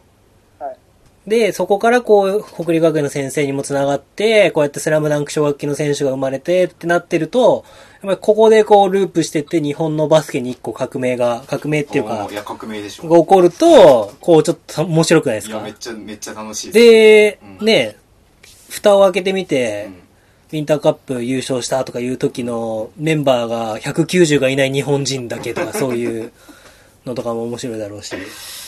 そうですね。だまあ、それが、やっぱり、どういうふうに浸透していくかっていうのは、やっぱり、うん。まあ、やっぱ、もともと自分、やってることもあるし、うん難しいんですよ、やっぱり。なんていうんですかね。やっぱ、自分たちも、シーズン始まって1ヶ月練習して、で、その、また次の1ヶ月で、まあ、実践とかやってみて、それでも難しかったっていう感じで、うんシーズン最後になってやっとううまく回ってるってぐらいの、やっぱそういうシステムというか、うん、考え方なんで、それやっぱ体で覚えるっていうのは、やっぱり、難しいというか、やっぱ大学生でやって難しいってことは、やっぱ高校生でやって難しいし、中学生でやって難しい。レベル高い。やっぱそうやって酒井くんがそれを今シーズンからこういう風にやっていくって聞いた時はどう思ったんですか？いや、ずーっとピックアンドロールの練習してたんで、おいおいおいおいってなって。それこそ本当に、シーズン始まる前の、なんてトレーニングとかってあるんですけど、その時に、もう永遠にずっと3対3をして1時間。で、あとトレーニングとかうん、を2時間とかやるんですけど、その時3対3で普通にピックアンドロール中心で普通にやってたんでう、ん。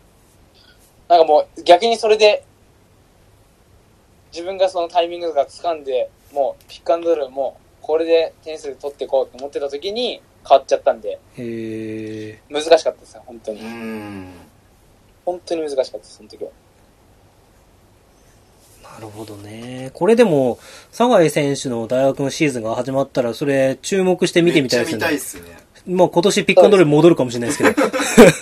あ、そっか。だからまあだそれもまたいろいろと自分はそれで対応していくっていうか、それがまた楽しいというか、うんまあ確かに、まあいろんなことができるね、幅はももちろん広がりますしね。うん。はい。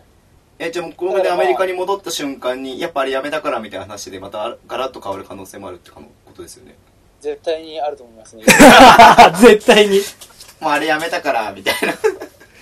えそれってどんなテンションで伝えられるんですか？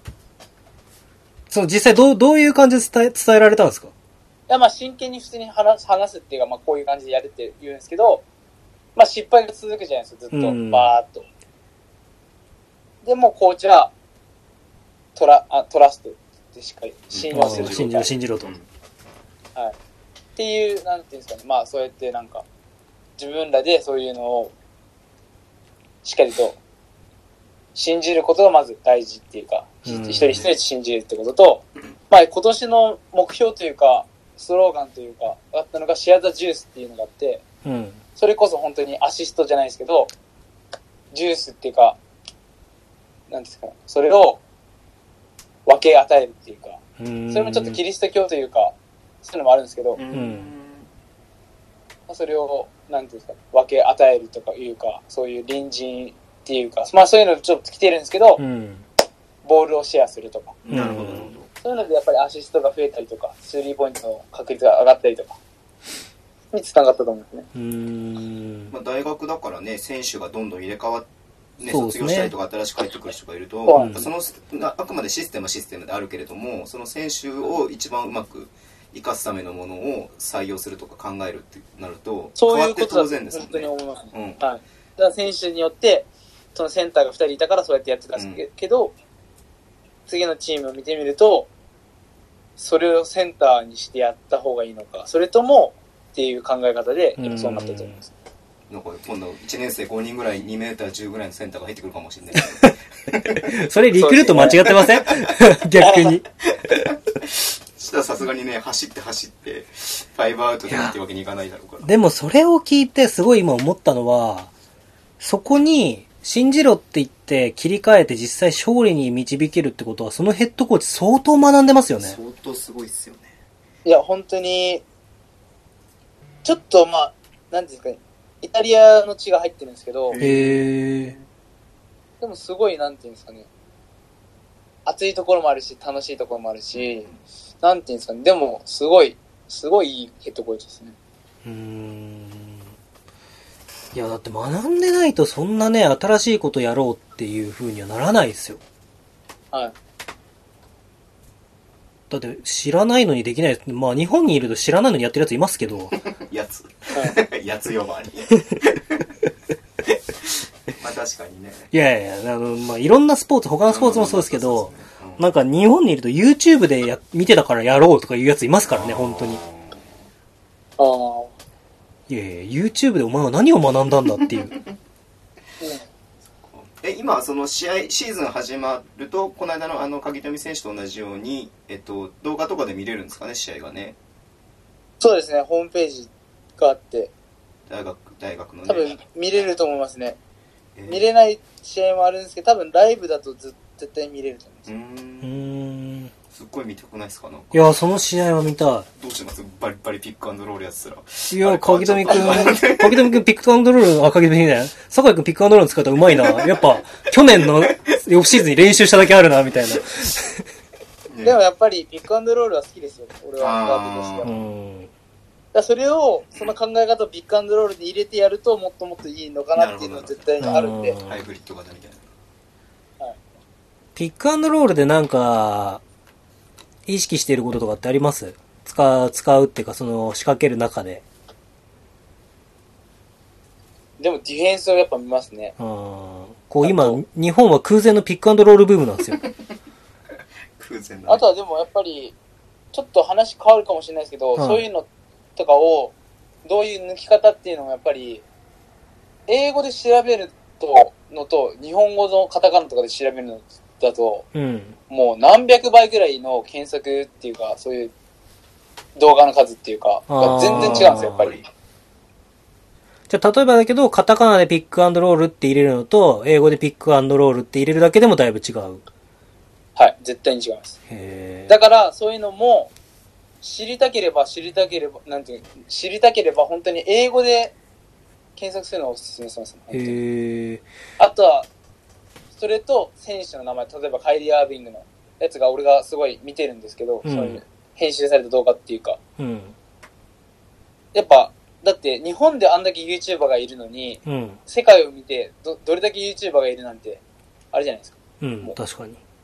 世界の YouTuber とかってもう番組持ってますから、本当に。うん本当に番組の本当に、なんていうんですか、日本でいう、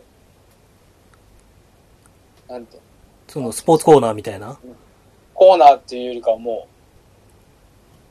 場所、場所っていうか、その、ホールっていうか、なんていうんですか。あ、そういうことす、あの、収録スタジオみたいなの持ってるっていうこと？そうですね、もうスタジオを持ってて、そこでやってる。YouTuber の大きさなんで。そうなんだ。だからまあそういうのを考えると、やっぱそうやって編集して、編集のやり方とかも上手い人がいる。いいなそれ。ピックアンドロールラボとか使いたいな。もううちはスタジオじゃなくて体育館を持つみたいなねはい。それこそいろんな多分、せん、なんていうんですかね。ピックアンドロールにもやっぱあるじゃないですか。その、ボールマンとスクリーナーの関係もあれば、俺が一番注目したのは逆サイドの2人とか、うん。うん。逆サイド3人とか、そういうのを今ちょっと、こうした方がいいっていうのはちょっと案があって。へだから2対2で、ピックアンドロールのそのやり方なんて多分もう、ほとんど多分出回出回ってるんですよ。確かに検それで、それで終わらして、シュートまで行ったら OK っていう選手コーチっていうか、そういうの学校が、もう、すべてだと思うんですよ、ほとんど。多分、日本って。うん。俺は多分、それで終わらなくて、その次に何かが、アクションができるっていうのを、まあ自分は考えてて、うん。やってますね。ピックアンドロールっていうかもうそもそもピックアンドロールをすること自体の考え方が違いますからね。日本と海外じゃ。その、そうですね。その、例えば、言っていいのかなこういうのって。どうぞ。ダメなら消します。いや、なんかその、別に大したことじゃないんですけど、なんかこういうのを言うとまた、そういうのをタダで言うのみたいな輩もいるんでう、ん。あれですけど、その、もう、そもそも日本、あの、日本でピックアンドロールはどうだって言って、こう特集してますけど、海外のバスケ見てると、最初のピックアンドロールなんてかませなんて大した意味ないっていうか、うん。その、誘い込みなんで、それがさかかってないから下手みたいな人たまにいるんですけど、いや、それをやってディフェンスを意図的に、そう、動かして、次のピックアンドロールを、こう、使いたいっていう。例えばだったら、そのピックアンドロールわざと、あの、スライドさせて、抜けてきたところをハンドオフで手渡した次のピックアンドロールが本当のピックアンドロールみたいな、っていう部分もヨーロッパなんかで全然あるし、ですね。うん。だそれ、その、ほそこを何を狙ってるのかっていうのがちゃんと見抜ければ、うんそこが面白いってなってくるんですけど、表面上の部分だけだとねうまくいってるかいってないかっていうそう、まあ正直その隠すほど大した話じゃないんですけど、ただ、あの、日本ではこれでお金を稼いでる人もいるんで、実際。やっぱ人間の心理をうまくついてるっていうか、裏をついてるっていうのが多分一番大事だと思うんですよ。うん。例えば目線を変えるとか。うんまあそれをまた、いろんなセットプレーとかそういうのもありますし、うん。そういうのもだから調べれると思うんですよ。うん。本当に英語で。ただそれをするかしないかっていうので、本当に差が出るって思うんです、う絶対に。ん。やっぱり世界観はアメリカに行って変わりました？当たり前ですけど。めちゃくちゃ変わりますね。うーん。ですって。で、奥さん逆になんかもう、出ちゃったら、え、すいません。いやいや、大丈夫、あ大大丈夫。丈夫です今今のはスルーしていただいて大丈夫です出ちゃったら出ちゃったら逆に出出ちゃっらちゃったたらもう、そう、海外に出ちゃったら、それだけで本当に知識がなくて帰ってきたら、何してたんだって思われるんです逆にやばいってぐらい自然に。自分にもプレッシャーかけて、いろんなことを吸収しようと思って、だから今でも本当に、今日の朝とかも、なんか普通にいろんな、まあ YouTube じゃないですけど、見たりとか、インスタ見たりとか、うん。そういうのでやっぱり情報っていうのはやっぱり絶対来ますし、う。うんんもうだからもう、ね情報戦だと思いますね、やっぱ。それこそアメフトとかって、そんな感じだと思いますね。情報戦っていうか。うん。確かに。いや、逆パターンも聞いてみたいですね。ん？え？なんですか？サッカーですか？逆パターンいや、その、酒井くんみたいにアメリカに行ってそうやって感じたっていう人もいるわけじゃないですか。感じたっていう人がいて、じゃあ逆に、じゃあモッチラミーンが日本に来て何を学んだのかなみたいな。ああ、そんなのもいいと思うんですよ。そういうのも気になりますよね。おちょっとこの間、鍵富くんちなみに、は次シールうまい。ああ、いや、鍵富くんと話してて、鍵富くんと西田くんが左利きあの世代上手くて、で、二つ目は長谷川くん、秋田の長谷川くんが上手くて、サウスポーそう。で、その間一の俺らの代、俺らの代多分あれですよ。あの、今、えっと、選手の森実。あそうか、森実がいるのか。なんで出てこなかったんだ。そこでなぜか僕らモッチラミーンに落ち着いたんですよ。レフティーレフティー。世代最強レフティー。そっかそっかそう全然何の話か分かんなくなっちゃった なるほどねそんな感じで結構喋りましそうですね、たね。もう2時間弱は喋ってるので、なんか、あれですか、こう、もっとこんなことですごい雑な振りですけど、こんなこと言っときたいとかなんかあります？いや、でもやっぱり、うん。自分もそういう自信がつくぐらいに、うん。知識というのはやっぱりあると思うし、うん。それで、なんていうんですかね、そういう場に立ちたいって思うので、いろいろなそういう、まあこうやって聞いてくれる人もいれば、うん。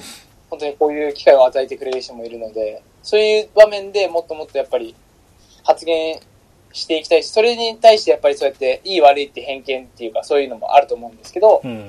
そうやってまあ、話し合うことができればやっぱりそうやって自分のためにもなるし、新たな発見が絶対にあると思うんで、うん。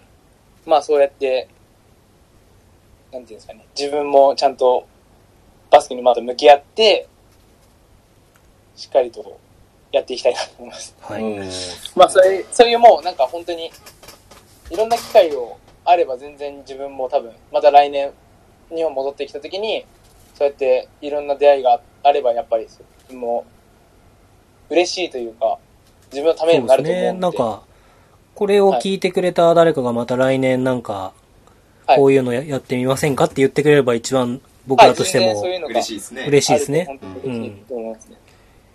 で、ね、鍵富選手の時にも言いましたけど、シーズン始まったら、毎試合スタッツを、エクストラパスを 酒井選手の はいミニッツと得点アシストをはい。毎回発表していくっていう、あの、監視システムを導入しようと思いますので。了解しました。まあ、それもいい、自分的にはいいプレッシャーだなと思います。はい。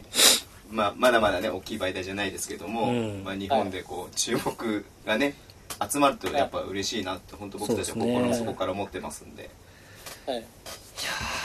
でも本当この2週間はむしろ僕がもう学ぶことが多いですね。ねうん。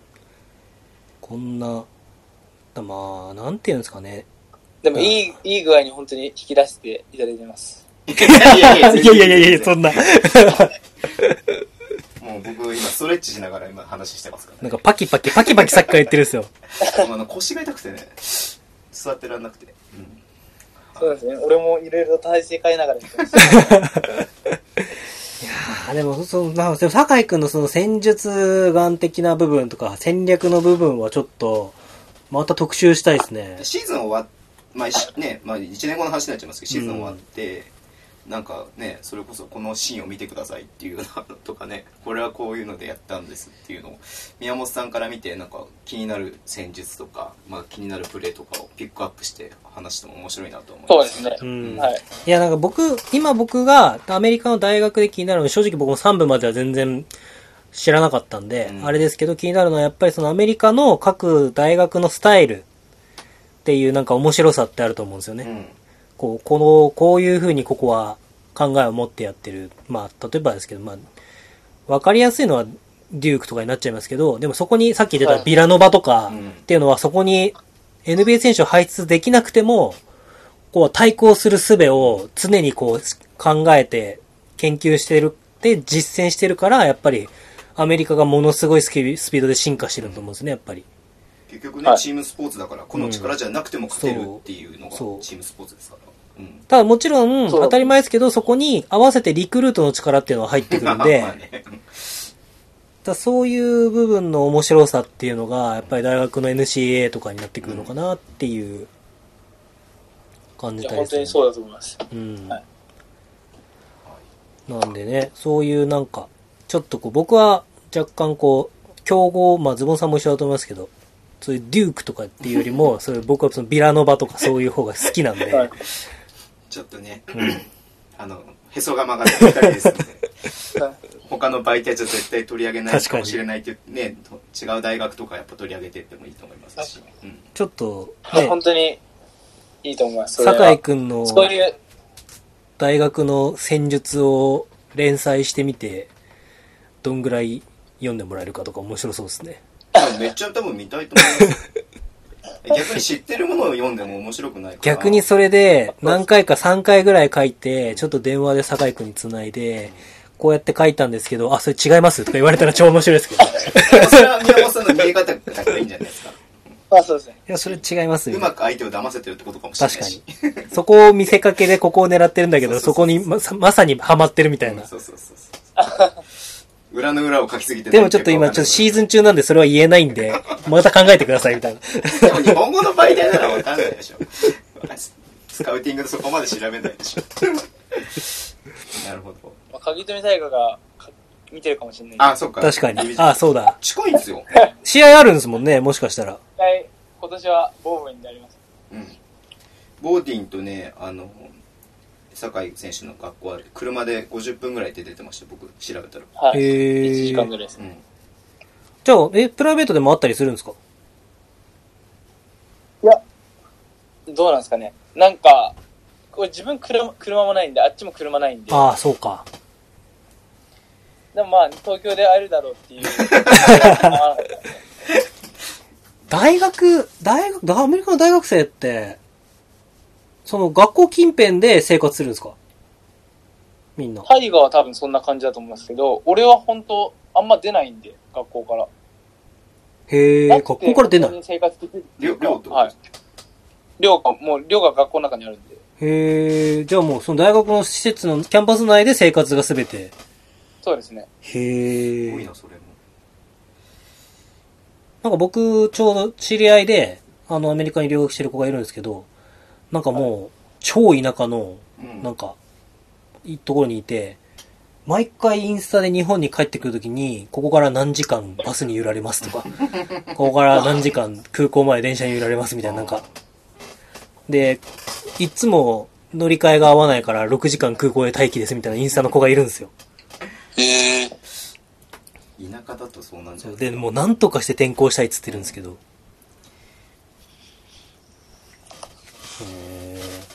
田舎っすよ、俺らのとこ、俺のところも本当に田舎ですねあそうなんで。でもまあ、まあ友達がボストン、ボストン出身の同学年にいて、まあそいつに車で帰るときに一緒に乗って、ボストンの空港行って、みたいな。だから本当に、まあそんな感じですね。なるほどですね。